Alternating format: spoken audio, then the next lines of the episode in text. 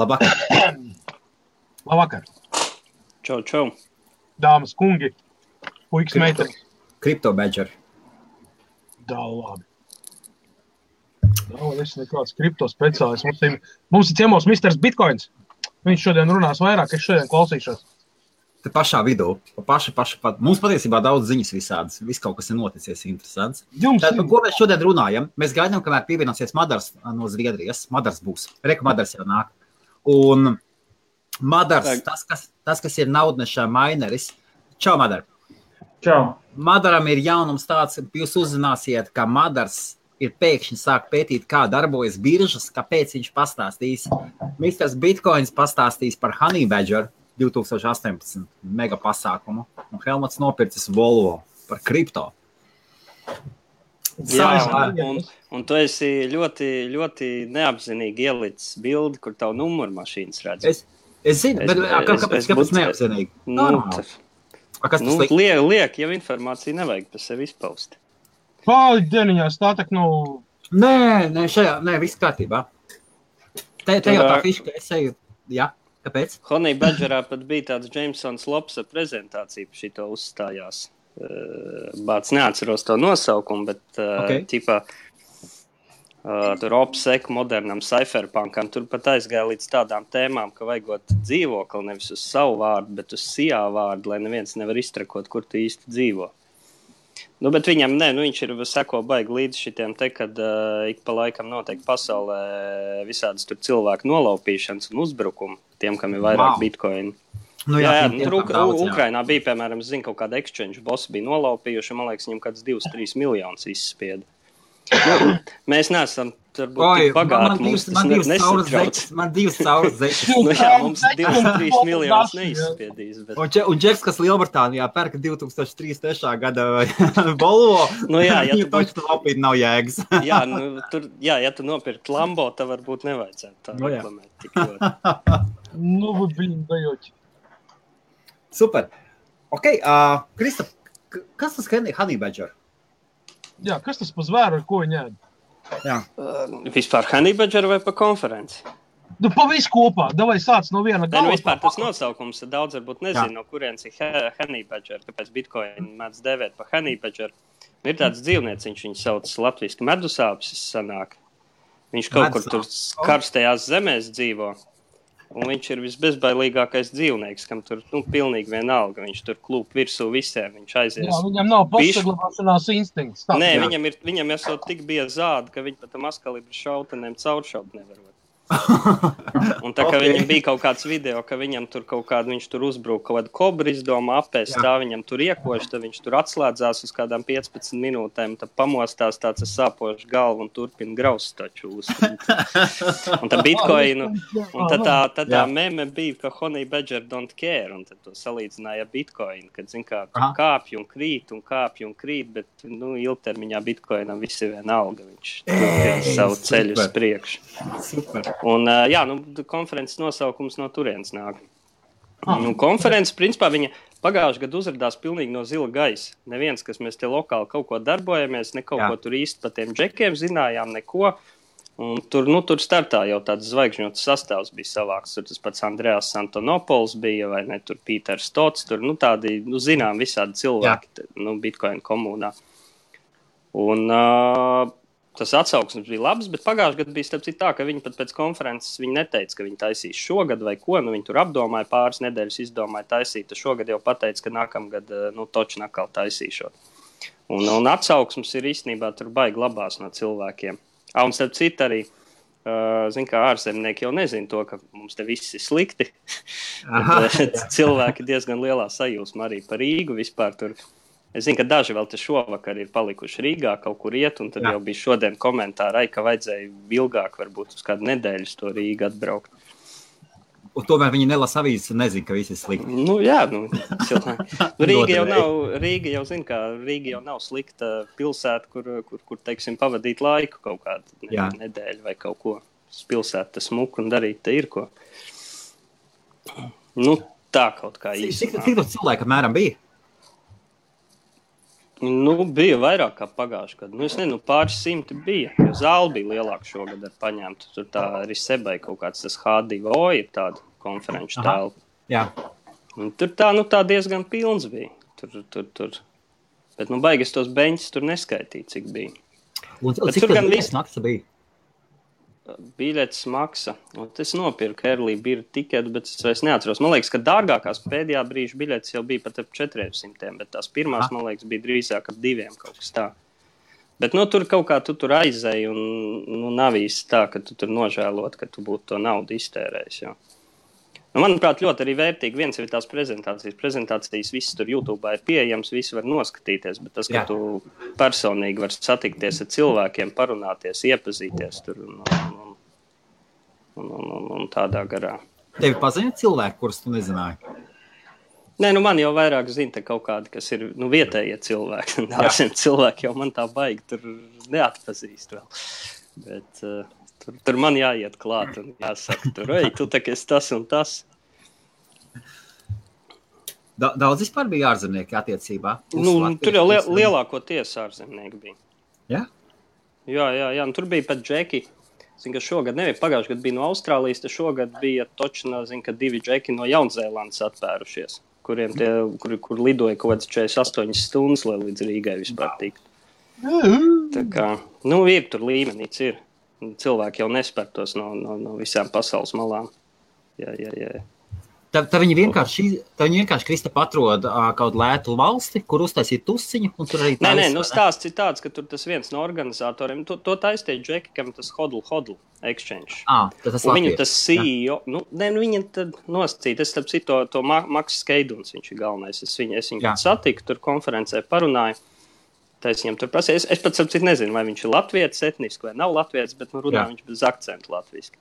Bet, eh, teiksim, tas viņa CTO džeks, kas ir tehniskais, tas ir Krievs, kurš kaut kur tur pāzīja pamatā tusē. Un es viņam prasīju, kā tie izstrādātāji, kur vispār izstrādā noteikti. Es saprotu, ka viņiem ir attālināti pa visu pasauli tas notiek. Jā. Tā kā nu, viņi nav tā pilnīgi Rīgā tur baigi bāzēti, bet nu, kaut kas viņiem te juridiski ir. Nu, tā konference, ka es biļeti pirku, tad ar kaut kāds tur Latvijas sijā bija pretī. Nu, ka, nu, kā es kā to biļeti pirku. Bet tu taču ir pa bitkoiniem. Nu, es pirku pa bitkoiniem, jā, bet varēju arī pa eiro nopirkt. Tad mēs varam pateikt, ka ir Latvijas kompānija, kas mierīgi iekasē naudu diez- un piespējas pietiekoši daudz bitkoinos un nekādas problēmas. Nu, to man grūti pateikt, cik daudz cilvēki maksā bitkoinos, cik maksāja tur, tur, tur eiro. Tas jau, tas jau tā. Nu, un vēl jau ir Baltikas kaut kāda dabūja, jo to es taču lasīju Twitterī, ka bija čupām cilvēki, kas ar Air Baltiku bija lidojuši kā reiz pa bitkoiniem, pirkuši biļetes. Aha, Tur bija tieši baigi. jā. Tur bija komentāri par to, nu, ka viņi to bitpēju lieto, kas nav labākais servis. Tur. Jo bitpējam ir tas, mēs jau esam runājuši, ka tur tikai Jā. daļu kaut kādu maksu var lietot. Daļa maksas. Kāpēc? Nē, nē, daļu makus. Nu, viņiem ir tas uh, Ah. BIP 70, laikam, kā viņš standarts saucās, ko uh, tikai kaut kāda daļa maku ir Jā, ieviesusi. jā, jā, jā. Viņi kaut kādu gadu atpakaļ ieviesa, ne pusgadu atpakaļ ieviesa izmaiņas, ka ļoti lielu daļu maku noņēma nost. Man Jā, tāpēc, ka vajadzēja. viņi, tāpēc, ka viņi ievies protokolu, kurš ko visi maki nav ieviesuši. Jo, nu, daudz mm. cilvēku uzskata liels mīnus tam protokolam. Ka Tur sa samurai valets, piemēram, negribēja viņu, negrib viņu ieviest. Viņi saka, ka neieviesīs, tāpēc, ka tad, uh, viņš tur lieto nu, HTTPS, nu, kā caur web, un viņiem tur jāliek klāt visādas bibliotekas, bet katra biblioteka, ko tu pieliec, tev ir potenciāls drošības caurums makā atkal. Nu, Aha. man liekas, ka viņi tur ar to, ar to standartu tādu lielu politiku arī spēlē. Cik, Nu, dienas kad- bija, cik dienas bija pasākums? Ko- Viena, divas? divas, divas. Sestdienas, svētdienas. Kas Tas ir jā, tas man kā, man kā cilvēkam, jā. kas galīgi nav cīrulis. Man, protams, nepatīk konferences, kas sākas sestdienā, 9 no rīta, un pēc tam turpinās svētdienā, 10 no rīta. Jā. Tāpēc man tā da daļu prezentāciju dzīvē man sanāca palaist garām. Bet, nu, galvenais jau saka, tas liel, jebkuras konferences liels aspekts jau tomēr ir tas networking, ka tur cilvēkiem parunā un, un, un tās prezentācijas jau pēc tam ierakstā noskatīsies, ja tur kaut ko es palaidu garām, kas ir interesants. Bijis. Okay. un, un, un ka- kas pats labākais, kas pats labākais bija no turienes? Pat labākā lieta. tev? Nē, nu, droši vien, ka nē, nu, viss saka, vislabākais jau ir tas, ka tu tiešām nu, satiec cilvēkus kaut kādus, kam tu pat esi sekojis līdzi, vai ne, to viņiem parunāt dzīvē par kaut ko. Jā. Un, un, un līdz, līdz pat tam, ka bija es, interesanti, bija, ka es satiku Džeku, kas eh, Maisēlijumā strādā. Nu, tāds maks ir. Okay. Un es, un es viņam teicu, nu kā, nu, bet jums tur, tur, tur, tur jums tas nav ieviests, segvīta atbalsts nav. Viņš saka, nē, nu kā, mums tur viss, kas saka, nu, bet man uz zājos tur nekā nav. Viņš saka, ā, uz zājos mums nav tagad neviena izstrādātāja, mums tur viss tas projekts ir apstājies. Bet, teicu, nu, bet ja tu baigi gribi, ja tu vari ņemt viņu salabot, mēs tev ņemsim darbā. Tā kā, nu jā, principā man tur pat Okay. ir tā, ka tur var arī, ja kādam interesē, tu jau var, nu, ir šādi kontakti potenciāli kaut Jā. kāda arī Nu, darba piedāvājumi var nākt un tādas Trūkst. lietas. Viņam tas ļoti trūkst izstrādāt. Nu, Bitcoin šitajā lietā, nu, vispār liels izstrādātāju trūkums ir. Jau. Tas jau nav kaut kas, ko tu vari aiziet un augstskolā iemācīties. Tas ir viens, otrs ir, ka mm, cilvēki jau visu līdz galam, nu, tā jauna tehnoloģija, cilvēki jau līdz galam pat neaptver. Tur ir, nu, līdz ar to loģiski speciālists trūkst. Īpaši, ja tu lietas gribi darīt labi un pareizi, nevis tur. Un, un cik viņi būtu tev maksājuši, ja tu būtu piekritis? Es jau neko neesmu teicis, ka es piekrītu vai atteicu. Nē, ja nē, tas, nu, tas bija tas pieņēmums. Viņa neizmet, viņa neizmet uzreiz piedāvājumu. Nē, nē, es, iz, es paprasīju, protams, joka pēc. Jā, Paga, tur tika tā diplomātiski noformēts, ķipa, ka šāda nu, normāla inženiera alga. Bet, nu, zini, kā normāla inženiera alga jau atšķirās no arī U, daudziem jā. aspektiem, īpaši lokācijām, piemēram. Bet, nu, jā, nu, bet nē, nē, nu, tas bija tikai tāds, nē, nē, ne par konkrētiem cipariem. Tur nebija runa, jau nebija arī par kaut ko konkrētu, nekādas tādas sarunas. Tas jau bija tā vairāk. Nu, kad, nu, apmēram tas bija tā, nu, kā nu, tev tur vajag tas rūp, lai tev tur uz, uz iPhone strādātu. Nu, tad viss iespējas nākt un sataisīt, ja tu baigi gribi. Wow. Nu, cita lieta, gan, ka es neesmu nekāds iOS developers. Man nav, nav īsti baigta tur iOS development pieredze. Nu, kaut kā tā. kontakts, kāds, kāds krūtākais kontakts, kuru iepazini?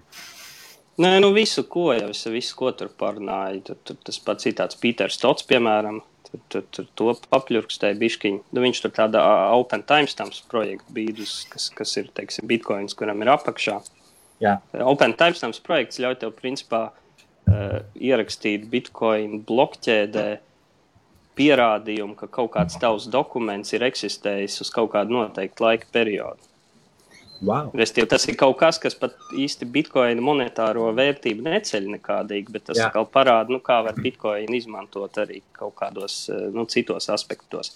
Un es, es to projektu darbā esmu pieslēdzis, kad es kā lietoju, tas saucās Trusted Timestamping, es viņu datubāžu backupiem lietoju, nu, rezerves kopijām.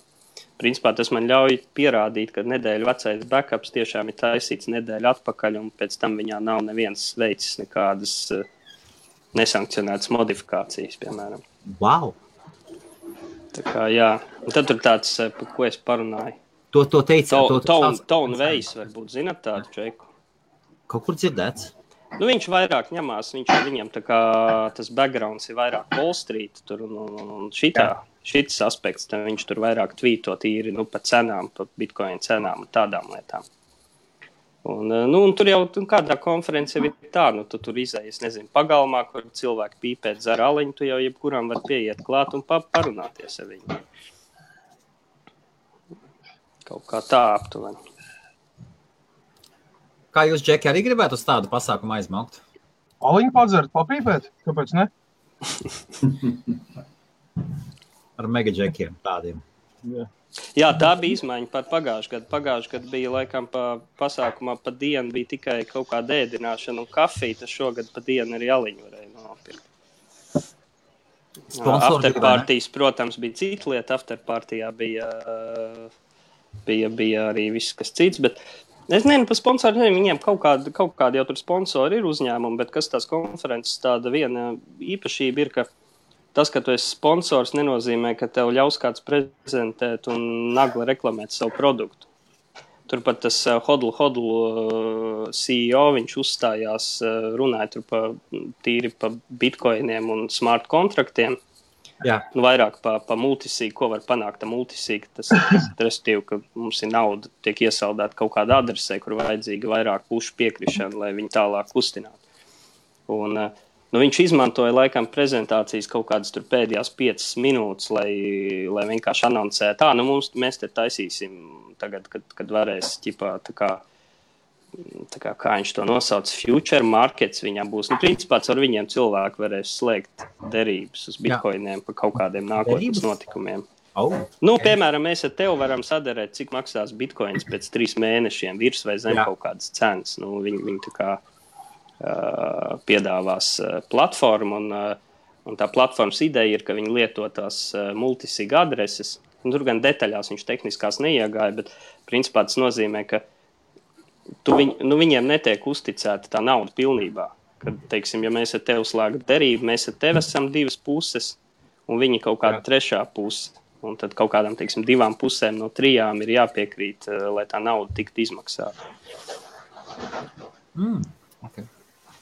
Ja viņiem, viņiem tā hodla, hodla būtība arī ir, ka viņi lieto tās multisīga adreses, līdz ar to tas viņu kā, pluss pār citiem mm, kaut kādiem exchangeiem, apma, apmaiņas vietām ir, ka, piemēram, ja mēs lietosim kaut vai lokālu bitkoins, mums pie viņiem ir nodepozītēta nauda. Mums vienmēr ir risks, ka viņus kāds var uzlauzt un, uh, un visu to naudu savākt. Un tad jautājums, vai viņiem būs pietiekami kaut kādi līdzekļi, lai to kompensētu kaut kā. Savukārt, tajā hodla gadījumā ir tā, ka bitkoina pārdevējiem ir viena tā atslēga, ar ko viņš var parakstīt bitkoinus, un viņiem ir otra. Un viņi, teiksim, pat ja viņus uzlauž, uz viņu serveriem nav pietiekams informācijas, lai to naudu vienkārši savāktu Jā, vienā dienā. Un, kā mēs zinām, tā uzlaušanas mēdz būt problēmas. No pašam Bitfinexam, Bitstampam nu, ir bijušas problēmas ar šo. Nu, kā nu patās, tā kā arī pagājušā nedēļā, tā, ka tur Japāns tur to vienu bieži ar paņēma, tā kā priekšā tur uzlauza. Nu, jā, tur, tur Jā. man liekas, te Japānā tur ik pa laikam kādu paņem. Nav pirmais gadījums, man liekas, kāds trešais vai ceturtais gadu laikā. Mm. kad- No, no, no lielajām, starp citu, no lielajām kaut kādām šitādām vietām, biržām un tam līdzīgi vienīgais, ko es varu pateikt, ko es zinu, kas nav nereiz uzlauzts, tas ir bitmeks. Bet uh, bitmeksam ir bišķiņi arī savādāk drošība norealizēta. Viņa naudu izmaksā no biržas ārā vienreiz dienā ar manuālu procesu. un Viņiem tā nauda glabājas kaut kādā tur hardware valetā vai, vai, vai citā kaut kādā offla- offline storage. Un jā, tu zaudē, protams, to, ka tu nevari viņus zibenīgi vairāk reizes dienā dzenāt naudu turp šurp starp kaut Jā. kādām biržām. Bet, nu, Aha. iegūst viņi to, kad, kad no viņiem to naudu nozagt ir grūtāk līdz ar to. wow. Nu, nu, te par to MT Goks es uh, paskatījos. Uh, tur arī uzpeld tagad visādas lietas, jā. Nu, MT, MT Goksam, cik tur ir lasīts, tur ir bijusi diezgan liela nekompetence tajā, kā tas ir bijis uzbūvēts. Jā. Bet nu, tur arī jāatcerās, ka tas bija kurā gadā tas notika. 14. Cilvēkiem jau nebija. gadā. Nu, tad, tad tas bija pēdējais piliens, bet viņiem tās uzlaušanas bija īstenībā vēlāk atklājās, ka notikušas jau iepriekš arī. Bet es sapratu, cik es te drusku pārskrēju pāri, tad uh, uh, tur ir uh, tā kā viņi paši kaut ko tagad sāk tirgot no viņu pašu makiem, tagad kaut kas iet ārā. À, nē, nē, nē, tas tā nav, tā nav pirmā ir, reize. tie, ir administratori. Jā, tur ir administratori, kas Ir ir nu, to likvidāciju. Kuri tagad gaida, gaida kamēr tikko bitkoins mazliet viņi paceļās, viņi nomet nost, lai, lai, lai, lai nodzēstu daļu parādus ar parādu saistības ar noguldītājiem. ja, ja es nemaldos, tad tas, ko viņi pēdējās dienās bija nogrūduši, bija kaut kur uz kaut kādiem 230 miljoniem ASV dolāru. E, Jā, jā, jā. jā. Bet uh, tur ir tā, ka tam Mongoks jau ir interesanti. Viņiem tur ir kaut kādi vēl palikuši pārdesmit tūkstoši bitkoinu. Pagaidzi, 160. varētu. Kaut kas 160. tāds, tur ir bitkoina un bitkoina cash. Tā ideja ir, bija tāda, ka es labi tagad neesmu rēķinājis ar cenu, bet tā kā cena Jā. mums bija augšā riktīgi, teiksim, gada sākumā. Un tad tas interesantākais bija tas, ka pēc Japānas tiem kaut kādiem bankrotu un tur maksāt nespēja visiem likumiem. Uh, Tā kā viņi, nu, viņi ir bankrotējuši, tad visas saistības pret, uh, pret, pret, pret kaut kādiem nu, saviem klientiem, viss viņiem jau ir Japānas jēnās. Bet Bitcoin kurs pēc šiem gadiem, kopš tā 14. gada, ir tik ļoti uzaudzis, Jā. ka, ja visus tos bitkoinus pārdot, visiem kompensēt parādu saistības, tad beigās paliks pāri vēl miljoni tas džeks, kas pasēdēja cietumā un kas tur noved visu līdz bankrotam, viņš vēl kļūtu par miljonāru uz tā mm. visu fona. Super. Tā, kur man zvanīt? Bet viņam jau tur draudz reāli cietumā, viņš jau cietumā, taču ir viņam tur tagad kaut kāda tiesas prāva kāds- Es tur tagad neesmu tik smalki viņam sekojis, bet es zinu, ka viņš kaut ko pasēdēja. Vismaz kaut kādā izolatorā viņš kaut Jā, kādā jā, jā, jā, jā, pasēdēja. gaidīja Tur pat bija bildes, kā viņš ir Jā. nu, formā atgūlis. Viņš tāds rasnāks bija palicis. Tad viņš kā 16. un notievējis. 18. septembrī bija plānota tā tiesas prāva. Es nezinu, vai viņa ir notikusi vai nē. Mm Mhm. -hmm. Kaut kas tāds grozījās, te viss burbuļoja uz to brīdi. Sekojot līdzi visiem tiem makiem, lielajiem makiem, pagājušo nakti atkal kārtējais lējums bija. Bitcoin. Nu, jā, bet es, es teiksim, pats teikšu tā, ka es tam, tam Mongoks lietām vairs nu, tik ļoti nesakoju, kā piemēram nu, kaut kādā 14. gadā. Ja? Nu, tas bija baisais notikums, jo šie 13. gada laikam kaut kādā brīdī bija taču Mongoks, principā, ko, uh, caur viņu gāja kaut kāda 80% apgrozījumu. Teiksim, Viņi, viņiem dolāru. 400 miljonu vērtībām, liekas, viņam toreiz nozaga. Man liekas. Nu, jā, Jā, bet, teiksim, patreizējām bet- summām tas jāreizina kādi, nezinu, cik 16 jāreizina, bet, nu, ja salīdzinām tur 13 gadu, ar kaut vai tagadējām cenām zemām. Nu jā, bet ja mēs reku paskatāmies, teiksim, es tagad atveru ātri CoinMarket cap, kāds ir uh, biržās Bitcoin uh, tur apgrozījums pēdējās 24 stundās, tie ir uh, aptuveni 4,5 miljārdi dolāru. Tajā 13. 14. gadā jau nu, tie apgrozījumi bija mazāk, līdz ar to tam Mongoks uh, hakam bija ļoti liels spēks. Mūsdienās, nu, jā, tur ir liels, protams, naudas summas, kas kaut kur īstermiņā, ja viņas, teiksim, ātri nogrūstu tirgu, tad viņas, protams, to kursu ietekmētu. Bet es domāju, ka teiksim, ilgtermiņā tam vairs nav tik liela nozīme, kā bija tos teiksim, četrus gadus atpakaļ. Nu, ja tagad nogrūž 5-6 tūkstoši bitkoinu ar vienu piegājienu, tad cena arī aizskrien zemē. Nē, nu, protams, nu, ir gudrs Vakar cilvēks to summu nogrūstu. Teiksim, ja, ja, ja, ja būtu, ja man būtu tagad vēlme, nezinu, 5, 10 vai cik tūkstoši bitkoinu nogrūst, nu es taču ne, nedarītu tā, ka es ieliktu biržā un tas spiestu marketu celu vai nevis. Jā. Skaidrs, ka tā cena nokrist. Eh, To jau tu, tu, tur šeit tev būtu kāda programmiņa, kas viņus tur lēnā garā tirgot, lai to kursu maksimāli nenogāzt. Jo tas jau ir, Nu, kā piemēram, arī ir, citos ā, finanšu tirgos. Pēdējās trīs nedēļas es sekoju līdz tiem makiem. Un, un, un te ir kārtējais vakardienas nakts pasākums, bija 3000 vai 4000, 3, 3500 bitkoinu. Viens piegājiens, un pēc tam vēl 2000. Ar vienu Nu, šeit- nu, tā kā parādās. Šeit arī rakstīts, ir, ka nu, tā kā šie puiši arī ir tie, kas uh, tagad šobrīd to kursu gāž. Kas te notiek tagad? Ai, ai, ai, ai, ai. Goks, goks puiši arī tur tagad gāž visu. Es domāju, ka tas varētu spēlēt kaut kādu lomu, bet es neesmu tik drošs, ka tas ir tas vienīgais uh, iemesls. Jo, jo manuprāt, nu, tas, tas bitkoina tirgus, jau, protams, uz kaut kādiem tradicionāliem tirgiem jā. ir maziņš. Bet, Jā. Nē, nu jā, bet, teiksim, ja tu viņu salīdzini ar Forex vai kaut kādu New York fonda biržu, nu, tas ir maziņš tirgus. Bet, uh, protams, ka arī nav tā, ka tas nulli iespēju atstāja. It īpaši, ja cilvēks, uh, cilvē, cilvēks vai cilvēku grupas tur tik smalki nesanalizējas, nu, ja viņi tādu kaut kādu pārdošanu dara tik neprofesionālā veidā, ka vienkārši pa štukām grūž nost. Jo, ja man ir liela summa, es saku, es taču varu paņemt, lai man programmētājs uztaisītu programmu, kas, nezinu, pa mazām, mazām kripatiņām grūž kaut kādā, teiksim, ik pēc kaut kādām pāris minūtēm, vai ne? Nu, jā. Vai arī pagaidi, vienkārši kamēr paceļās un vienu blāķīti, atkal sēdi un gaida. Nu, bet tā arī bija. plānu. Vispirms pārdevu tur tos uh, 3,5 stūks, pēc tam 2 stūks pēc kāda brīža. Un Mēs tieši vakar atceries ar tevi, Helmut, runājām. Es saku, gāžās lejā, un tu redzi, tauču pa aiziet. Un šodien no rīta viņš bija nogāzies vēl zemāk, un ritīgi nogāzies. Nu, salīdzinot ar vakardienas vakaru, kad viņš kāpa augšā. Uzreiz Wow, jā, tā kā mēs vakar piefiksējām tajā mirklī, tad, jā, tad arī pļuhājās, ritīgi sāka pļuhāties lejā. Jā, un Mēs, pus, mēs, pusnakt, mēs mazliet pāri pusnaktī, mēs kaut, jā, tā kā vakar īsi pirms, pirms vieniem, kaut kas tam līdzīgs. Mēs, pēc mēs, Lielbritānijas laika. Jā.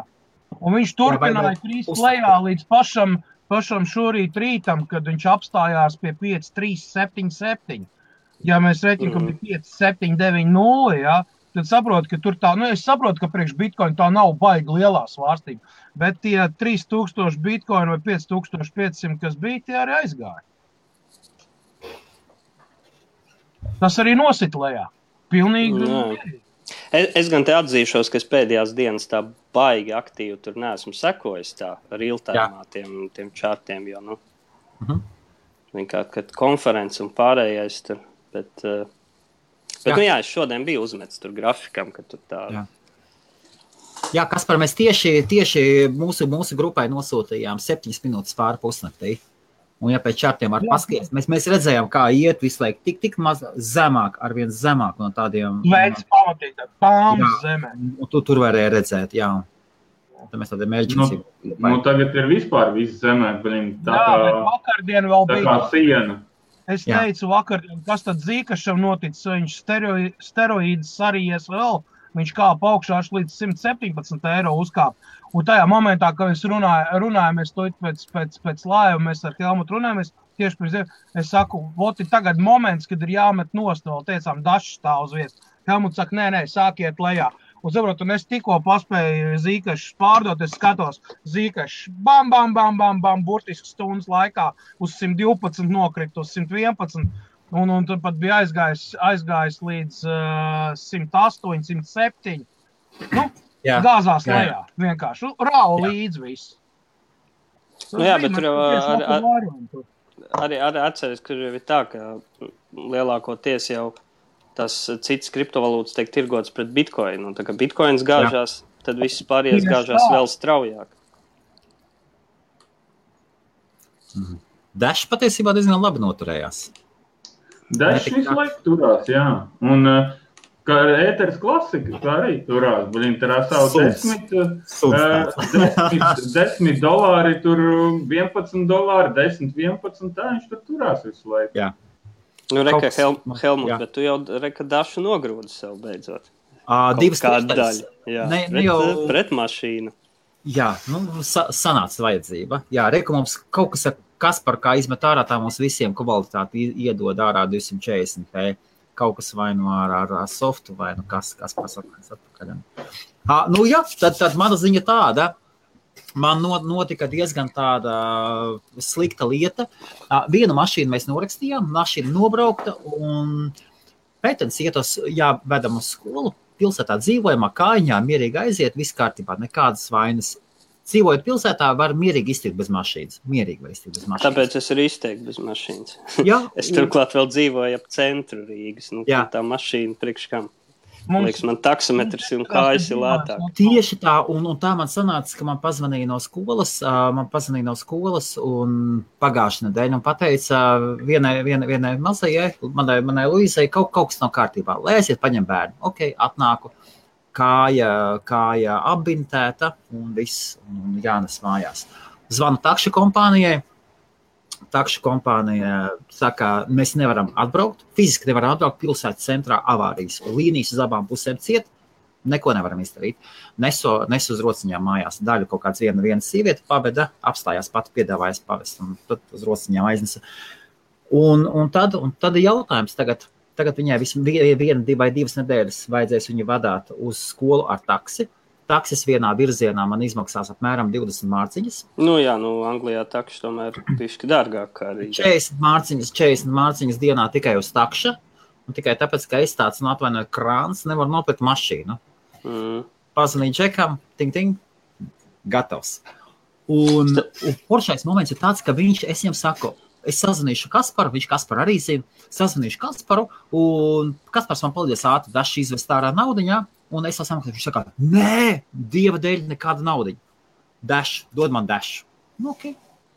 nu, nu, tas jau principā ir kā, kā kriptovalūta ekonomikai būtu jāstrādā patiesi. Nu, kad Jā. cilvēki tiešām veic tādus savstarpējus peer-to-peer darījumus. Jā.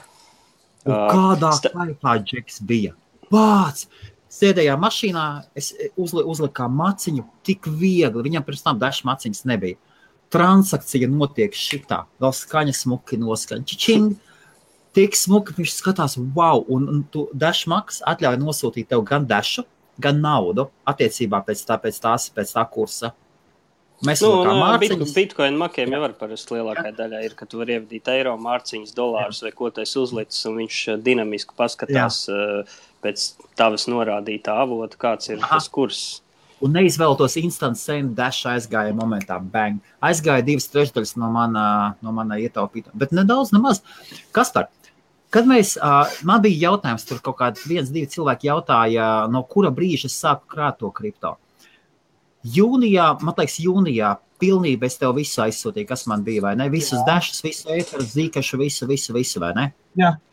Tad no jūlijas, jūlijas bija, var teikt, nulles punkts.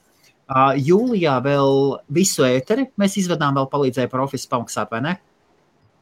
Jā, es, es tā skatos, ka patiesībā divi mēneši atpakaļ nekas nebija. Burtiski tā.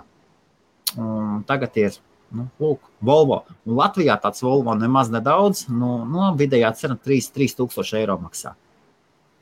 Es, es brīnos, kāpēc. Madara, kāpēc tāda cenas volviķiem Latvijā?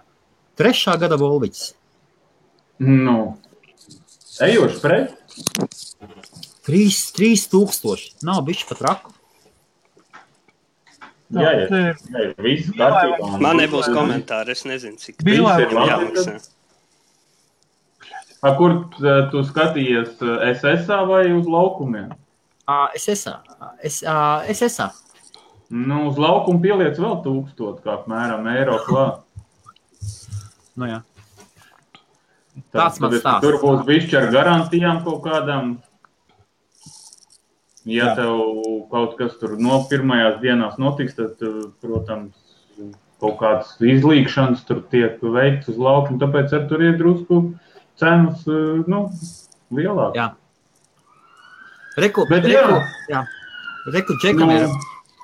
O, pats, kaut kas mums notiek. Kas par mētā ārā? Reku, Ervīns jautā, Madar, ah, ka- kas tev pa keponiem? Tev daudz keponi ir? Tev piestāv keponi vecais vispār. Man kepons, pirmo reizi kepons tagad ir galvā. Neatceros, kad uh, pēdējo reizi bija galvā kepons. Forši. Ja, kā, ja kādam traucē, jau var noņemt. Nē, beidz, forši kepons. A, kas tev viņu vai uzrakstīs? tikai man vienam ir problēmas ar bīlaivu. Tik pa laikam Jā, jā, tevi, tevi met ārā. Man kaut kas uh, sākumā bija tarkšķēji dažus brīžus, bet tagad Man kā ir ok. labi pagaidām nav bijuši problēma. Jā. Man viens lūgums. Čau, čau visiem! Labvakar, otrdienas kripto laiviņā. Pozitīva, pozitīva. Super, jautājiet, komentējiet. Un tomēr no otras puses, ar, ar, es apmēram esmu taisījis laivus. Nu, teiksim, divus, divu gadu garumā, pusotru, teiksim, pusotru gadu. Es negribu pārspēt, pusotru gadu, pieņemsim, pusotru gadu, pusotru gadu. Nav nekas trakāks viesiem, lai kā negatīvi komentāri, uzbraucieni, kāpēc šī tā, kāpēc tu tā, kāpēc tu tā, tu šī tāds tāds. Tas tā, veidojot mūsu laivu kultūru komentāros, un ļoti bieži viesi, kuri sāk saņemt negatīvus komentārus, viņi neatgriežas. Un nav vairs iespējas dzirdēt. Es gan, es gan nedaudz oponēšu, ka es konstruktīvai kritikai vienmēr esmu uh, atvērts. Nē. Vien, vienīgā kritika, kas man sāk, sāk nepatikt, tad ir, nu, nu, kad, nu, ja tu, piemēram, tev vienreiz uzdod jautājumu, tu pasaki pretargumentu, un tev Ok. atkal to pašu jautājumu uzdod, nu, tad palikt Jā. garlaicīgi. Bet, Ā, Jau, jau, ap, jau apnikuši, cik var jautāt? nu, jā, bet, pan, pan, nu, kā, nu, ja, ja tev kaut kāds viedoklis par kaut ko formulējās, nu, tev jau Jā. jā. jāspēj Ok. okay. viņu arī pamatot. Un varbūt kritika tev arī palīdz viņu pašam labāk nu, tā kā saprast. A, kur tu iz... A, kāpēc man nerādās tāds komentārs par keponu? Es... Par keponu? Rekords Man uzliek vispār ekrāna. nerādās nekur īsti komentāri. Re- es- Rekords rekords uzliek uz ekrāna. Redzi, Ā, Madara ir arī reizes, ka tev kepons nav galvā. Normāli. Pagaidi, pagaidi, es uziešu. Madars tev kepons piestāv. Un vispār, Džeki, Madars ir tāds gurķis. Jā, un uz, uz, uz dažiem jautājumiem es, es neatbildēšu. Ja jums vēlaties kaut ko, kaut ko personīgi pajautāt, jautājiet man privāti. Tas gan jā, mēs jau tomēr te tā kā pa kriptovalūtu Bez šaubām. personālijām savām. 64 cilvēki, super. Tā tāds cilvēks, kas pievienojas gadījumā, ja esat pirmo reizi IBF. Mēs cenšamies otrdienās, mums sanāk, wow, un šodien mums ir, mums ir šeit. Tas ir cilvēks, saucamais Mr. Bitcoin. Viņš ir Mr. Bitcoin. Ir cilvēks, kuram vismaz vienu viņa ieteikumu revīzija ir adaptējusi, ir pieņēmusi, pieņēmis Bitcoin, galvenā pasaules kriptovalūta, kuru lietojam, vai ne? Nevis Bitcoin, bet Bitcoin Core projekts, kas ir galvenā implementācija Bitcoin protokolam, bet īstenībā ir arī alternatīvas implementācijas. Tā kā wow. tur jau nav arī pilnīgas centralizācijas. Wow! Tāds viņu sauc uh, Kristaps Kaupe, cilvēks, kurš ir jums jāzina.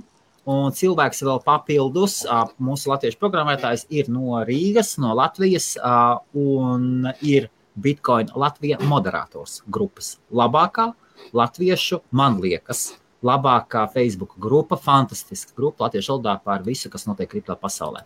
Tā varētu būt, Kristap, jā? Nu, cenšamies. Mums Man tā šķiet, ar, ar, ar, ar, ar, ar citiem arī kaut cik sakrīt viedoklis. Mēs cenšamies tomēr bišķiņi nocenzēt eh, nu, kaut kādas nevēlamas lietas. Ko mēs Ok. sākumā, piemēram, Jā. izravējām, lai cilvēki vienkārši nesāk postēt kaut kādus pilnīgus linkus uz sūdiem, tik tāpēc, lai viņam būtu referāli links un viņam tur kaut kādas kapeikas. Jā, jā, jā. Nu, tad tur būtu nu, pilnīgs bardaks, tur viss caur dienu tikai to vien nodarbotos. un Jā. Tur jēga nekāda nebūtu. Jā. Tāpēc mēs pat, es pat pats, ja tur ieteikšu kādam kādu saitu, viņam būs kaut kāds referāls links. Es viņu metīšu bez referāla linka, jo nu, nu, tādus mēs noteikumus tur izdomājām. Un, un manuprāt, tas ir pareizi, lai būtu nu, tāda kvalitatīvāka. Okay. Starp citu, runājot par Jā. Baltiju Honeybadgeru konferenci, man šķiet, tur bija arī iemesti YouTube linki uz abu dienu prezentācijām. Tā kā, ja, ja kādam brīvs brīdis un gribas paskatīties, eh, tur var atrast. Es gribētu pieteikt tiem, kas uh, Jā, kas par? skatītāji, kas skatās Andritos rītos, tur ielicis Facebook linku. Nu, nevajag mums te aģitācijas par vēlēšanām vispārējo. Kas tur par vēlēšanām? Iekšā. Nu, Tas labi, draudzīgs jā. pirmais un pēdējais brīdinājums. Pagaidām, kurā vietā mūsu tagad Ei! Jā, jā, rekur komentā Ei, no! Andrinos rītos tur ielicis iekšā. Malacis. Facebook linku kaut kādām vēlēšanām, tur kaut kāda, kas tur kampāna kaut kādas dziesmas, vēl kaut ko. Nu, davai iztiksim bez šitiem tagad.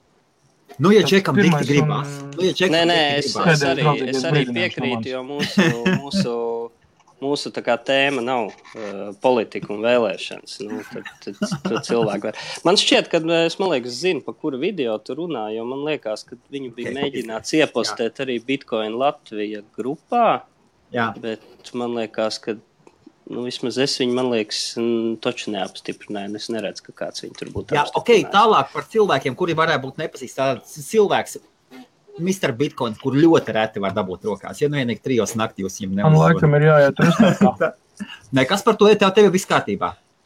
Tālāk, tā, jā, tālāk mums ir Kaspars Krūmiņš. ā, Pieminēšu kaut tikai vienu lietu. Dzirdam, dzirdam, cilvēks, kas iet restartā. 49 kartas maino, mainīgā. Un ā, pašlaik neviens, jā? viss, un dzirdam, dzirdam, viss labi. Viss labi. Nu jā, iz- te izskatās tehniskas grūtības. Un 45 kilohaši iet uz zīkašu.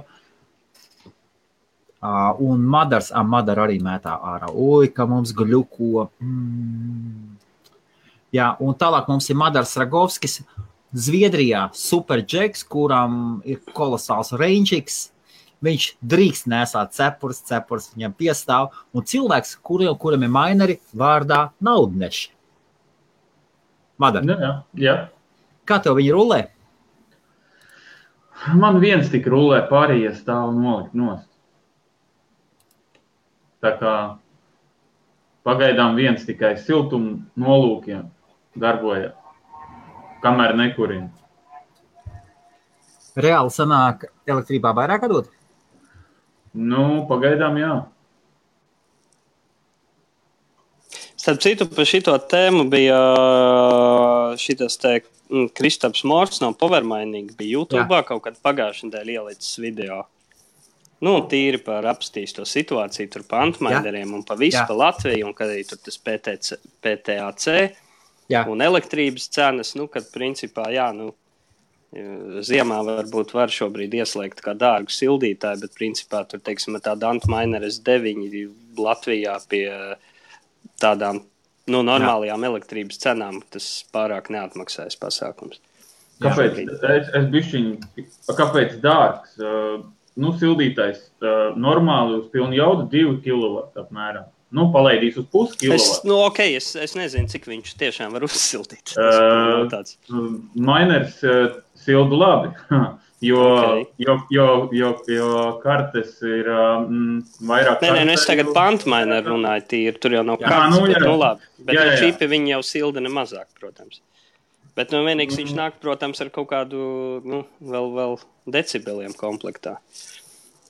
Ne, Bet nu jau var, zin, kaut kādā pagrabā nolikt, lai tev pat trubām to Nu, siltumu kaut Te kā. patām rūtas, vai tad var baigi dzirdēt? Nu, Nē, es nevar. domāju, ka nedzird. Nu, viņš klusiņš žūžina. Nu. Ventilatori iet uz kaut kādiem procentiem 45. Grādus turās kaut kādi 50 līdz 55 apmēram. Un viss ir ok. Jā. Te Patērē apmēram 1 kW 20-30 vatus. Nu, Aha. tagad siltums. Divi stāv dzīvokli ir ļoti silti. ļoti silti. Paga, cik, cik tev, cik tev hešo viens? Uz 240, jā? Ja? Nekāši. Mm, 236 kaut kas. Aha. Es pagriezu bišķīt mazāk, bišķiņ labāk, lai es strādā. Pagriez mazāk, lai mazāk elektrību tērē, jā? Nē, nē, nē elektrība ir tā pati, bet uh, ar to grūtības pakāpi, kad cēlās, tad arī man es dabūju mainīt bišķi settings. Nu, un vienkārši uz ātro trāpījās, es palaidu zemāk, zemāk divas kartes un Jā. kaut kādu pushešu, hešu zemāk palaidu un, un, un, un viss. Jau strādā labāk. jā. Kristap, tu, tu pats arī maino? Nu, mēs jau runājuši par to, ka nē, nu, es esmu uh, sen, sen kaut ko eksperimentējis. Bet... Jā. Nē, nu, man ir, uh, man ir tas uh, dzīvoklī, pirmkārt, pieslēgums. Man ir, uh, man ir tā kā centra māja, tad tur ir tāds uh, old school pieslēgums, ko sauc par trīs stūra slēgumu. Jā. Praksē nozīmē to, ka es nevaru paņemt uh, normālu trīs fāzu pieslēgumu, jo man Jā. jā. ir jau divas fāzes ar 220 ar fāzēm, un man ir, man ir 16 ampēri. Es varu pacelt uz 25 ampēriem, bet man ir es tiek taisīts uz elektrību un tā tālāk. Oh, Tā kā man liekas, man nopietna mainošana vienkārši sist ārā korķis un, un pretināt ģimeni ar lielu troksni. okay. Uh, jā, kur Kaspars, Kaspars aizgāja uz restartu, uh, kaut kas gluko viņam. Uh, iespējams, bija laiks gluko. Visa šī programma, kuru mēs izmantojam, bija laiks, kas mums atļauj iznest ārā uh, komentārus. Es skatījos, ka tieši šodien viņi ir palaiduši jaunu update, un jaunu, ja, jaunu burtisku update, viņi kaut kādu Creative Studio ir palaiduši pa virsu. Uh, un bieži, tad, kad tiek jauna update palaista, viņiem tā programma uh, 3, 4. Vidēji no apmēram trīs dienas no, no pieredzes. Tas tā. Paklau, uh, Kristap, tāds jautājums. Madara, pēc tam parunāsim par tavu pieredzi. Trading pieredzi. Nav, pieredzi. nav vēl pieredzes. Nu, Paklau, Kristap, tāds jautājums. Ok, nav izdevīgi mainot. Ir, es esmu redzējis lapas, kas stāsta par mirušajiem koiniem, dead coins. Mhm. Reāli, nu, ir coins, Mhm. un viņš ir apstājies. Viņa, viņa nemaino neviens. Ah, tu Nekas. domā par, par, par, par altcoiniem kaut kādiem, Jā, jā, jā, par ir šie altcoiniem, projekti. jā. Nu? Jā, Jeb uh, shitcoiniem, kā varētu teikt. uh, Nu, ja viņi miruši, tad Jā, viņi taču jā. ir shitcoini. Ok, man liekas, šitkoina ir tokena lielākā daļa, bet man liekas, ja jau, ja jau Nu, arī, savu arī, bloķēri, arī. tad, jau viņš, tad jau viņš ir, nu, kāds viņš ir, tāds viņš ir, bet, nu, ir. Uh, gaļa paliek gaļa, teica Vāberlī, un aiz, aizved sievas mācas līķi uz, uz, uz leduskapa vai uz pieliekamo. Tas ir angļu humors. Ja? Nu, kāds ir angļu humors? Man liekas, šis jo, joks jau man māmiņa stāstīja, ka es Jā, biju bērns. šitas, šitas ir vecs, šitas ir vecs, jā. Jā. Pa- Paklau, kā, kā ir? Koins ir pilnībā apstājies, viņš ir mainable. Ir tehniski iespējams viņu mainot. Nu, nu, jā, nu, lai, lai kriptovalūta pastāvētu, viņai jau tīri teorētiski pieteikt tur vienu, divas nodas, un, un, un kāds viņu Jā. maino. Viņai ok, ja viņa tā būs spontāni pārstāt mainot, viņai, eh, ja noteikti tas, tas difficulty būs liels, līdz ar to sākumā tur vajadzēs liela jauda, lai kaut ko samainot, bet parasti viņām ir iestrādāts algoritms, ka ar kaut kādu bloku skaitu tas. Uh, Uh, tas difficulty atkal krītās. Nu, tā sarežģītība. Cik liela tev jauda vajadzēs, lai nākamo bloku atrastu. Jā, Bet uh, nu es, es, es neesmu, es baigi vairs nu, jau pēdējos kaut kādus uh, gadus, nezinu, divus, trīs. Es, es, es baigi visiem šiem altcoiniem vairs nesekoju, jo viņi tur vienā jā. brīdī tāpēc sēnes pēc lietas uh, vai nesaradās. Jā, jā, jā. Jēga tur nekāda. Tā kā es nevaru pateikt, vai varbūt tur ir tā, ka kādam koinam tas algoritms ir tāds, ka, nu, tu tur, ka, nu, ka tev ekonomiski tas nebūs. Nu, visticamāk, tāpēc jau viņas arī nemaino, ka nav ekonomiski nekāda izdevīguma. Otrais ir, ok, tu pats samainos to koinu, vai būs kāda birža, kur tu viņu varēsi pārdot pret kaut ko jēdzīgāku, nu, piemēram, bitkoinu vai ne. Jo nu, tu jau vari samainot, Jā. tur miljonus, tur uztaisīt savu koinu un samainot, bet, bet kāda no tā jēga, ja neviens viņu nelieto, nevienam viņa nevajag, nu, viņa vērtība ir nulle tajā brīdī. Sākam raustīties, kas par snāk. Bet nu, es, es, es domāju, ka, uh, ka ņemot vērā, nu, cik daudz teiksim, cilvēku pasaulē teiksim, ar, ar, ar mainīgu vispār nodarbojās, ka, nu, ja kādu koinu neviens nemaina. Es vairs nedzirdu. Nezinu, kā jūs. Es, nu, es, es, es, es dzirdu visu. Es dzirdu labi. Madaru, ah, jūs atēsies, jā? Ah, kas par tevi, tevi, tevi dzirdu tagad? Ah, viņus vairs nedzirdu. Jā, jā. Znači, ah. bilēs čakarējās. Es jau dabūju tas, tas, tas par pasaklēm, pasaklēm Madaras restorānā. Es dzirdu visus. It. Nu, jā, jā tu kā pieslēdzies, tad es tevi, viņi pazuda. Tevi dzirdu, viņus. Jā. Varbūt viņiem jāmēģina pārstartēties. Es nezinu, Helmuts arī var, nevar. Mm, es varu, jā. No, kas par pasaklēm Madaras restorānā? Uzrakstīja, lai Helmuts pārstartējās. Ok, labi. Uh, Kristi, turpini. Tur raksta, es... ka visus dzird, ja? Jā. Kristi, es, es arī dzirdu visus. Kristi, nu, jā, es dzirdu tikai... Turpini. Man, man jau, man jau doma, no, ne, tā pamat doma bija tāda, ka ir kaut kādi koini, ko, ko, ko, ko neviens nemaino un neviens nelieto, un tāpēc viņi miruši. Tad Labi, visticamāk, tur nav nekāda ekonomiska pamata, lai kāds viņus mainītu. Tas gan jau arī citādi kāds arī jau būtu līdz viņiem Nē, aizdomājies. Jā. O, Madars aizgāja uz restorānu. Normāli. Tad, Madar, paklau, uh, Kristap, ja mēs turpinām domu pēc idejas, koins taču nemirst. Neviens, piemēram, kas notiek, kas notiek ar koinu? Tiešām, kas notiek ar koinu? Pēkšņi visi viņu pamet. Visi pamet koinu.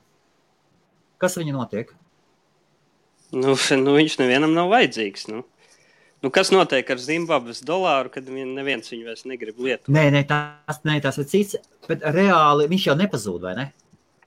Nē, nu, tā blokķēde, kamēr kaut, kaut viena kopija pasaulē jā. ir saglabājusies, tikmēr jā.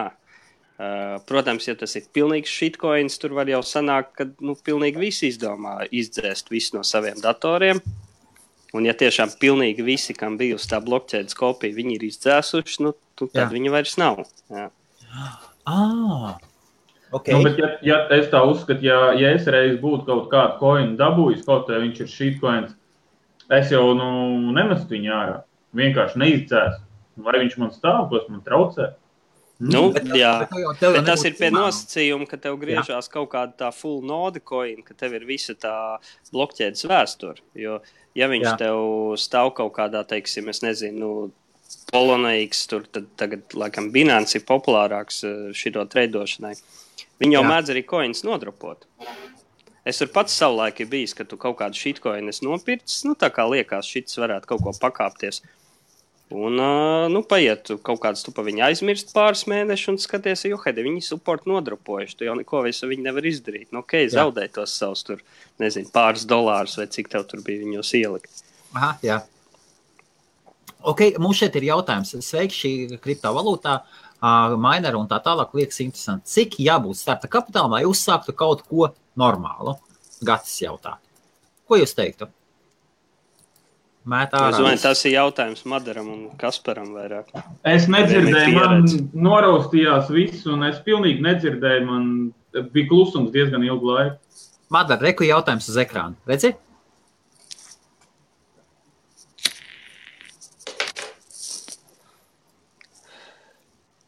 Nu, kas katram ir normāli?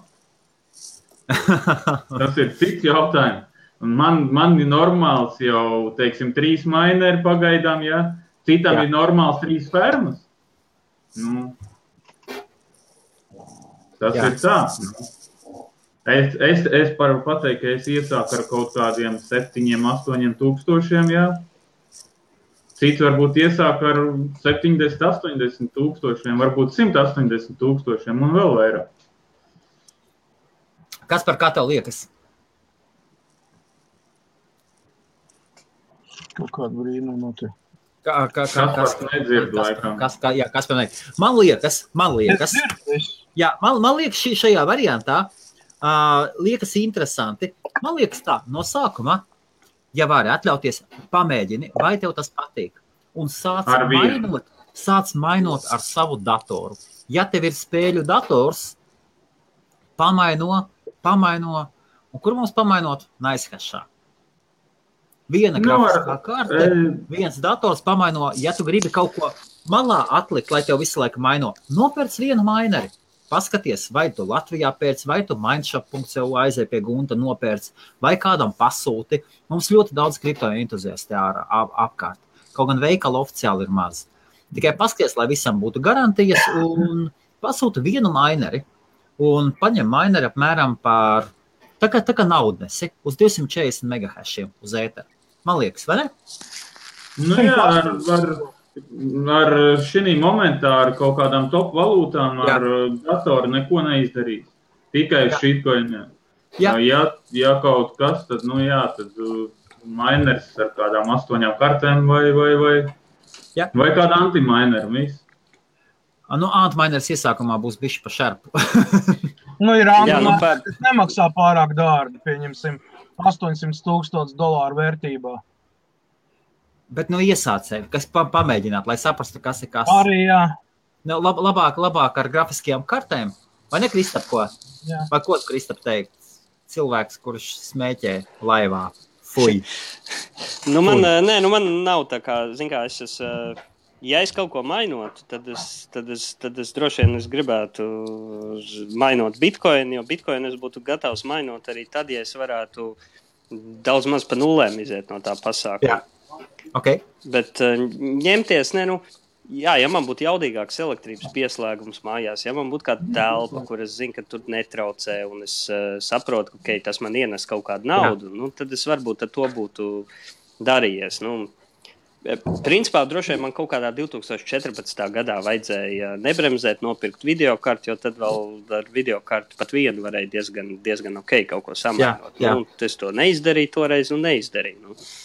Uh, Un, un tad es vienā brīdī sapratu, ka okay, nu es to mainīgu tā nespiedīšu.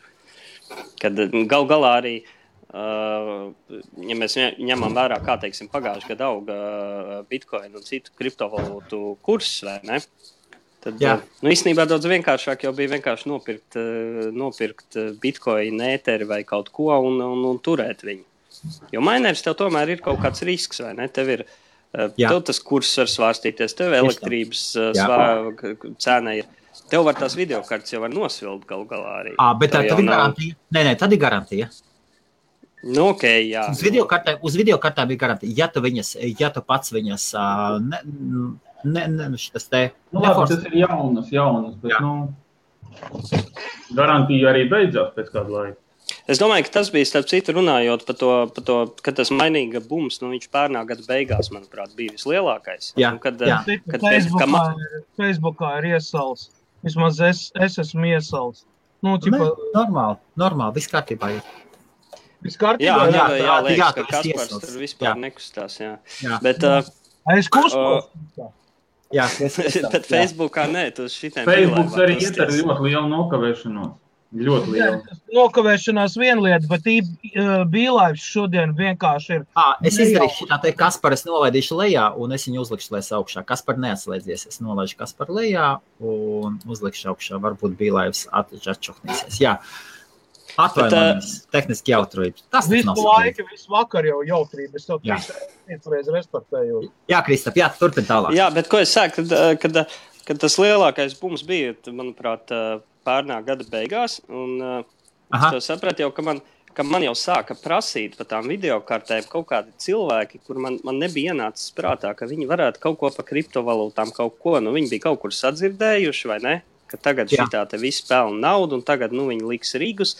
Protams, tās video kartes nekur nevarēja dabūt. Tad es tur pa kaut Jā. kādiem saviem galiem pat skatījos, kādas viņi iespēja dabūt. Bet tur bija reāli tiešām tā, ka jā, kaut kur to Eiropā var atrast, bet nu, tad tev pasaka, vai mums vajag tur atbildi 24 stundu laikā, vai tu viņus ņem vai neņem, jo tad viņi nebūs. Tā problēma, manuprāt, liela tur bija tajā, ka, ka cilvēki tajā brīdī vispār nedomāja par to, ka tas jau nav bezriska kaut kāds bizness. Nu, tās video kartes nopirks. Tev, tev var tas kurs sagāzties, tev tie maineri jāuztur, tur Jā. ir elektrība, Jā. tur ir. Nu, Tā, tā, manuprāt, bija bijusi problēma, nu, kad cilvēki līdz galam neapzinājās, ko viņi dara. Un, tad, un, un, un zināmā mērā, citi vēl, viens jau ir, ja cilvēkam ir vienkārši brīvi līdzekļi, ko viņš noņem, noriskēt, nu, izlemj noriskēt, vai ne? Bet cits jau varbūt Jā. aiziet un kaut kādu kredītu tur neapdomīgi paņem, lai, lai, lai sakrāmētu maineri. Nu, nu, Nu, to droši vien nevajag darīt. Likās apdomīgs, tajā brīdī likās apdomīgs, un tomēr dzīvē nu, kā viss kaut kas notiek. Nu, nek manuprāt, nekad nav apdomīgi likt kaut kādas naudas uz kredīta lietās, ko tu pat līdz galam nu, neizproti. Tas, tas, ka tavs kaimiņš ir palicis bišķiņš turīgs pēdējā pusgada laikā, nu, tas tā nav pietiekama, manuprāt, situācijas izpēte. Bet arī nu, gribās. Ir, Nu, jā, nu, bet tas ir, tas ir tas pats, kas bija piemēram zinu, ka kaut kādā 2006. un 2007. gadā, vai ne, kad vismaz vai visi frizieri un, un, un, un taksisti bija vai nu nekustamos īpašumos, vai akcijās, vai vēl kaut kur grūti naudu. Beidzās, beidzās tas slikti, protams, viss. Bet klausies, cilvēkiem jau nav mācība. Uh, Amerikas Savienotās valdības 1927. un 28. 29. gads identiski atkārtoja 2007. un 2008. gada uh, scenāriju, tikai citā laikā un citā vietā.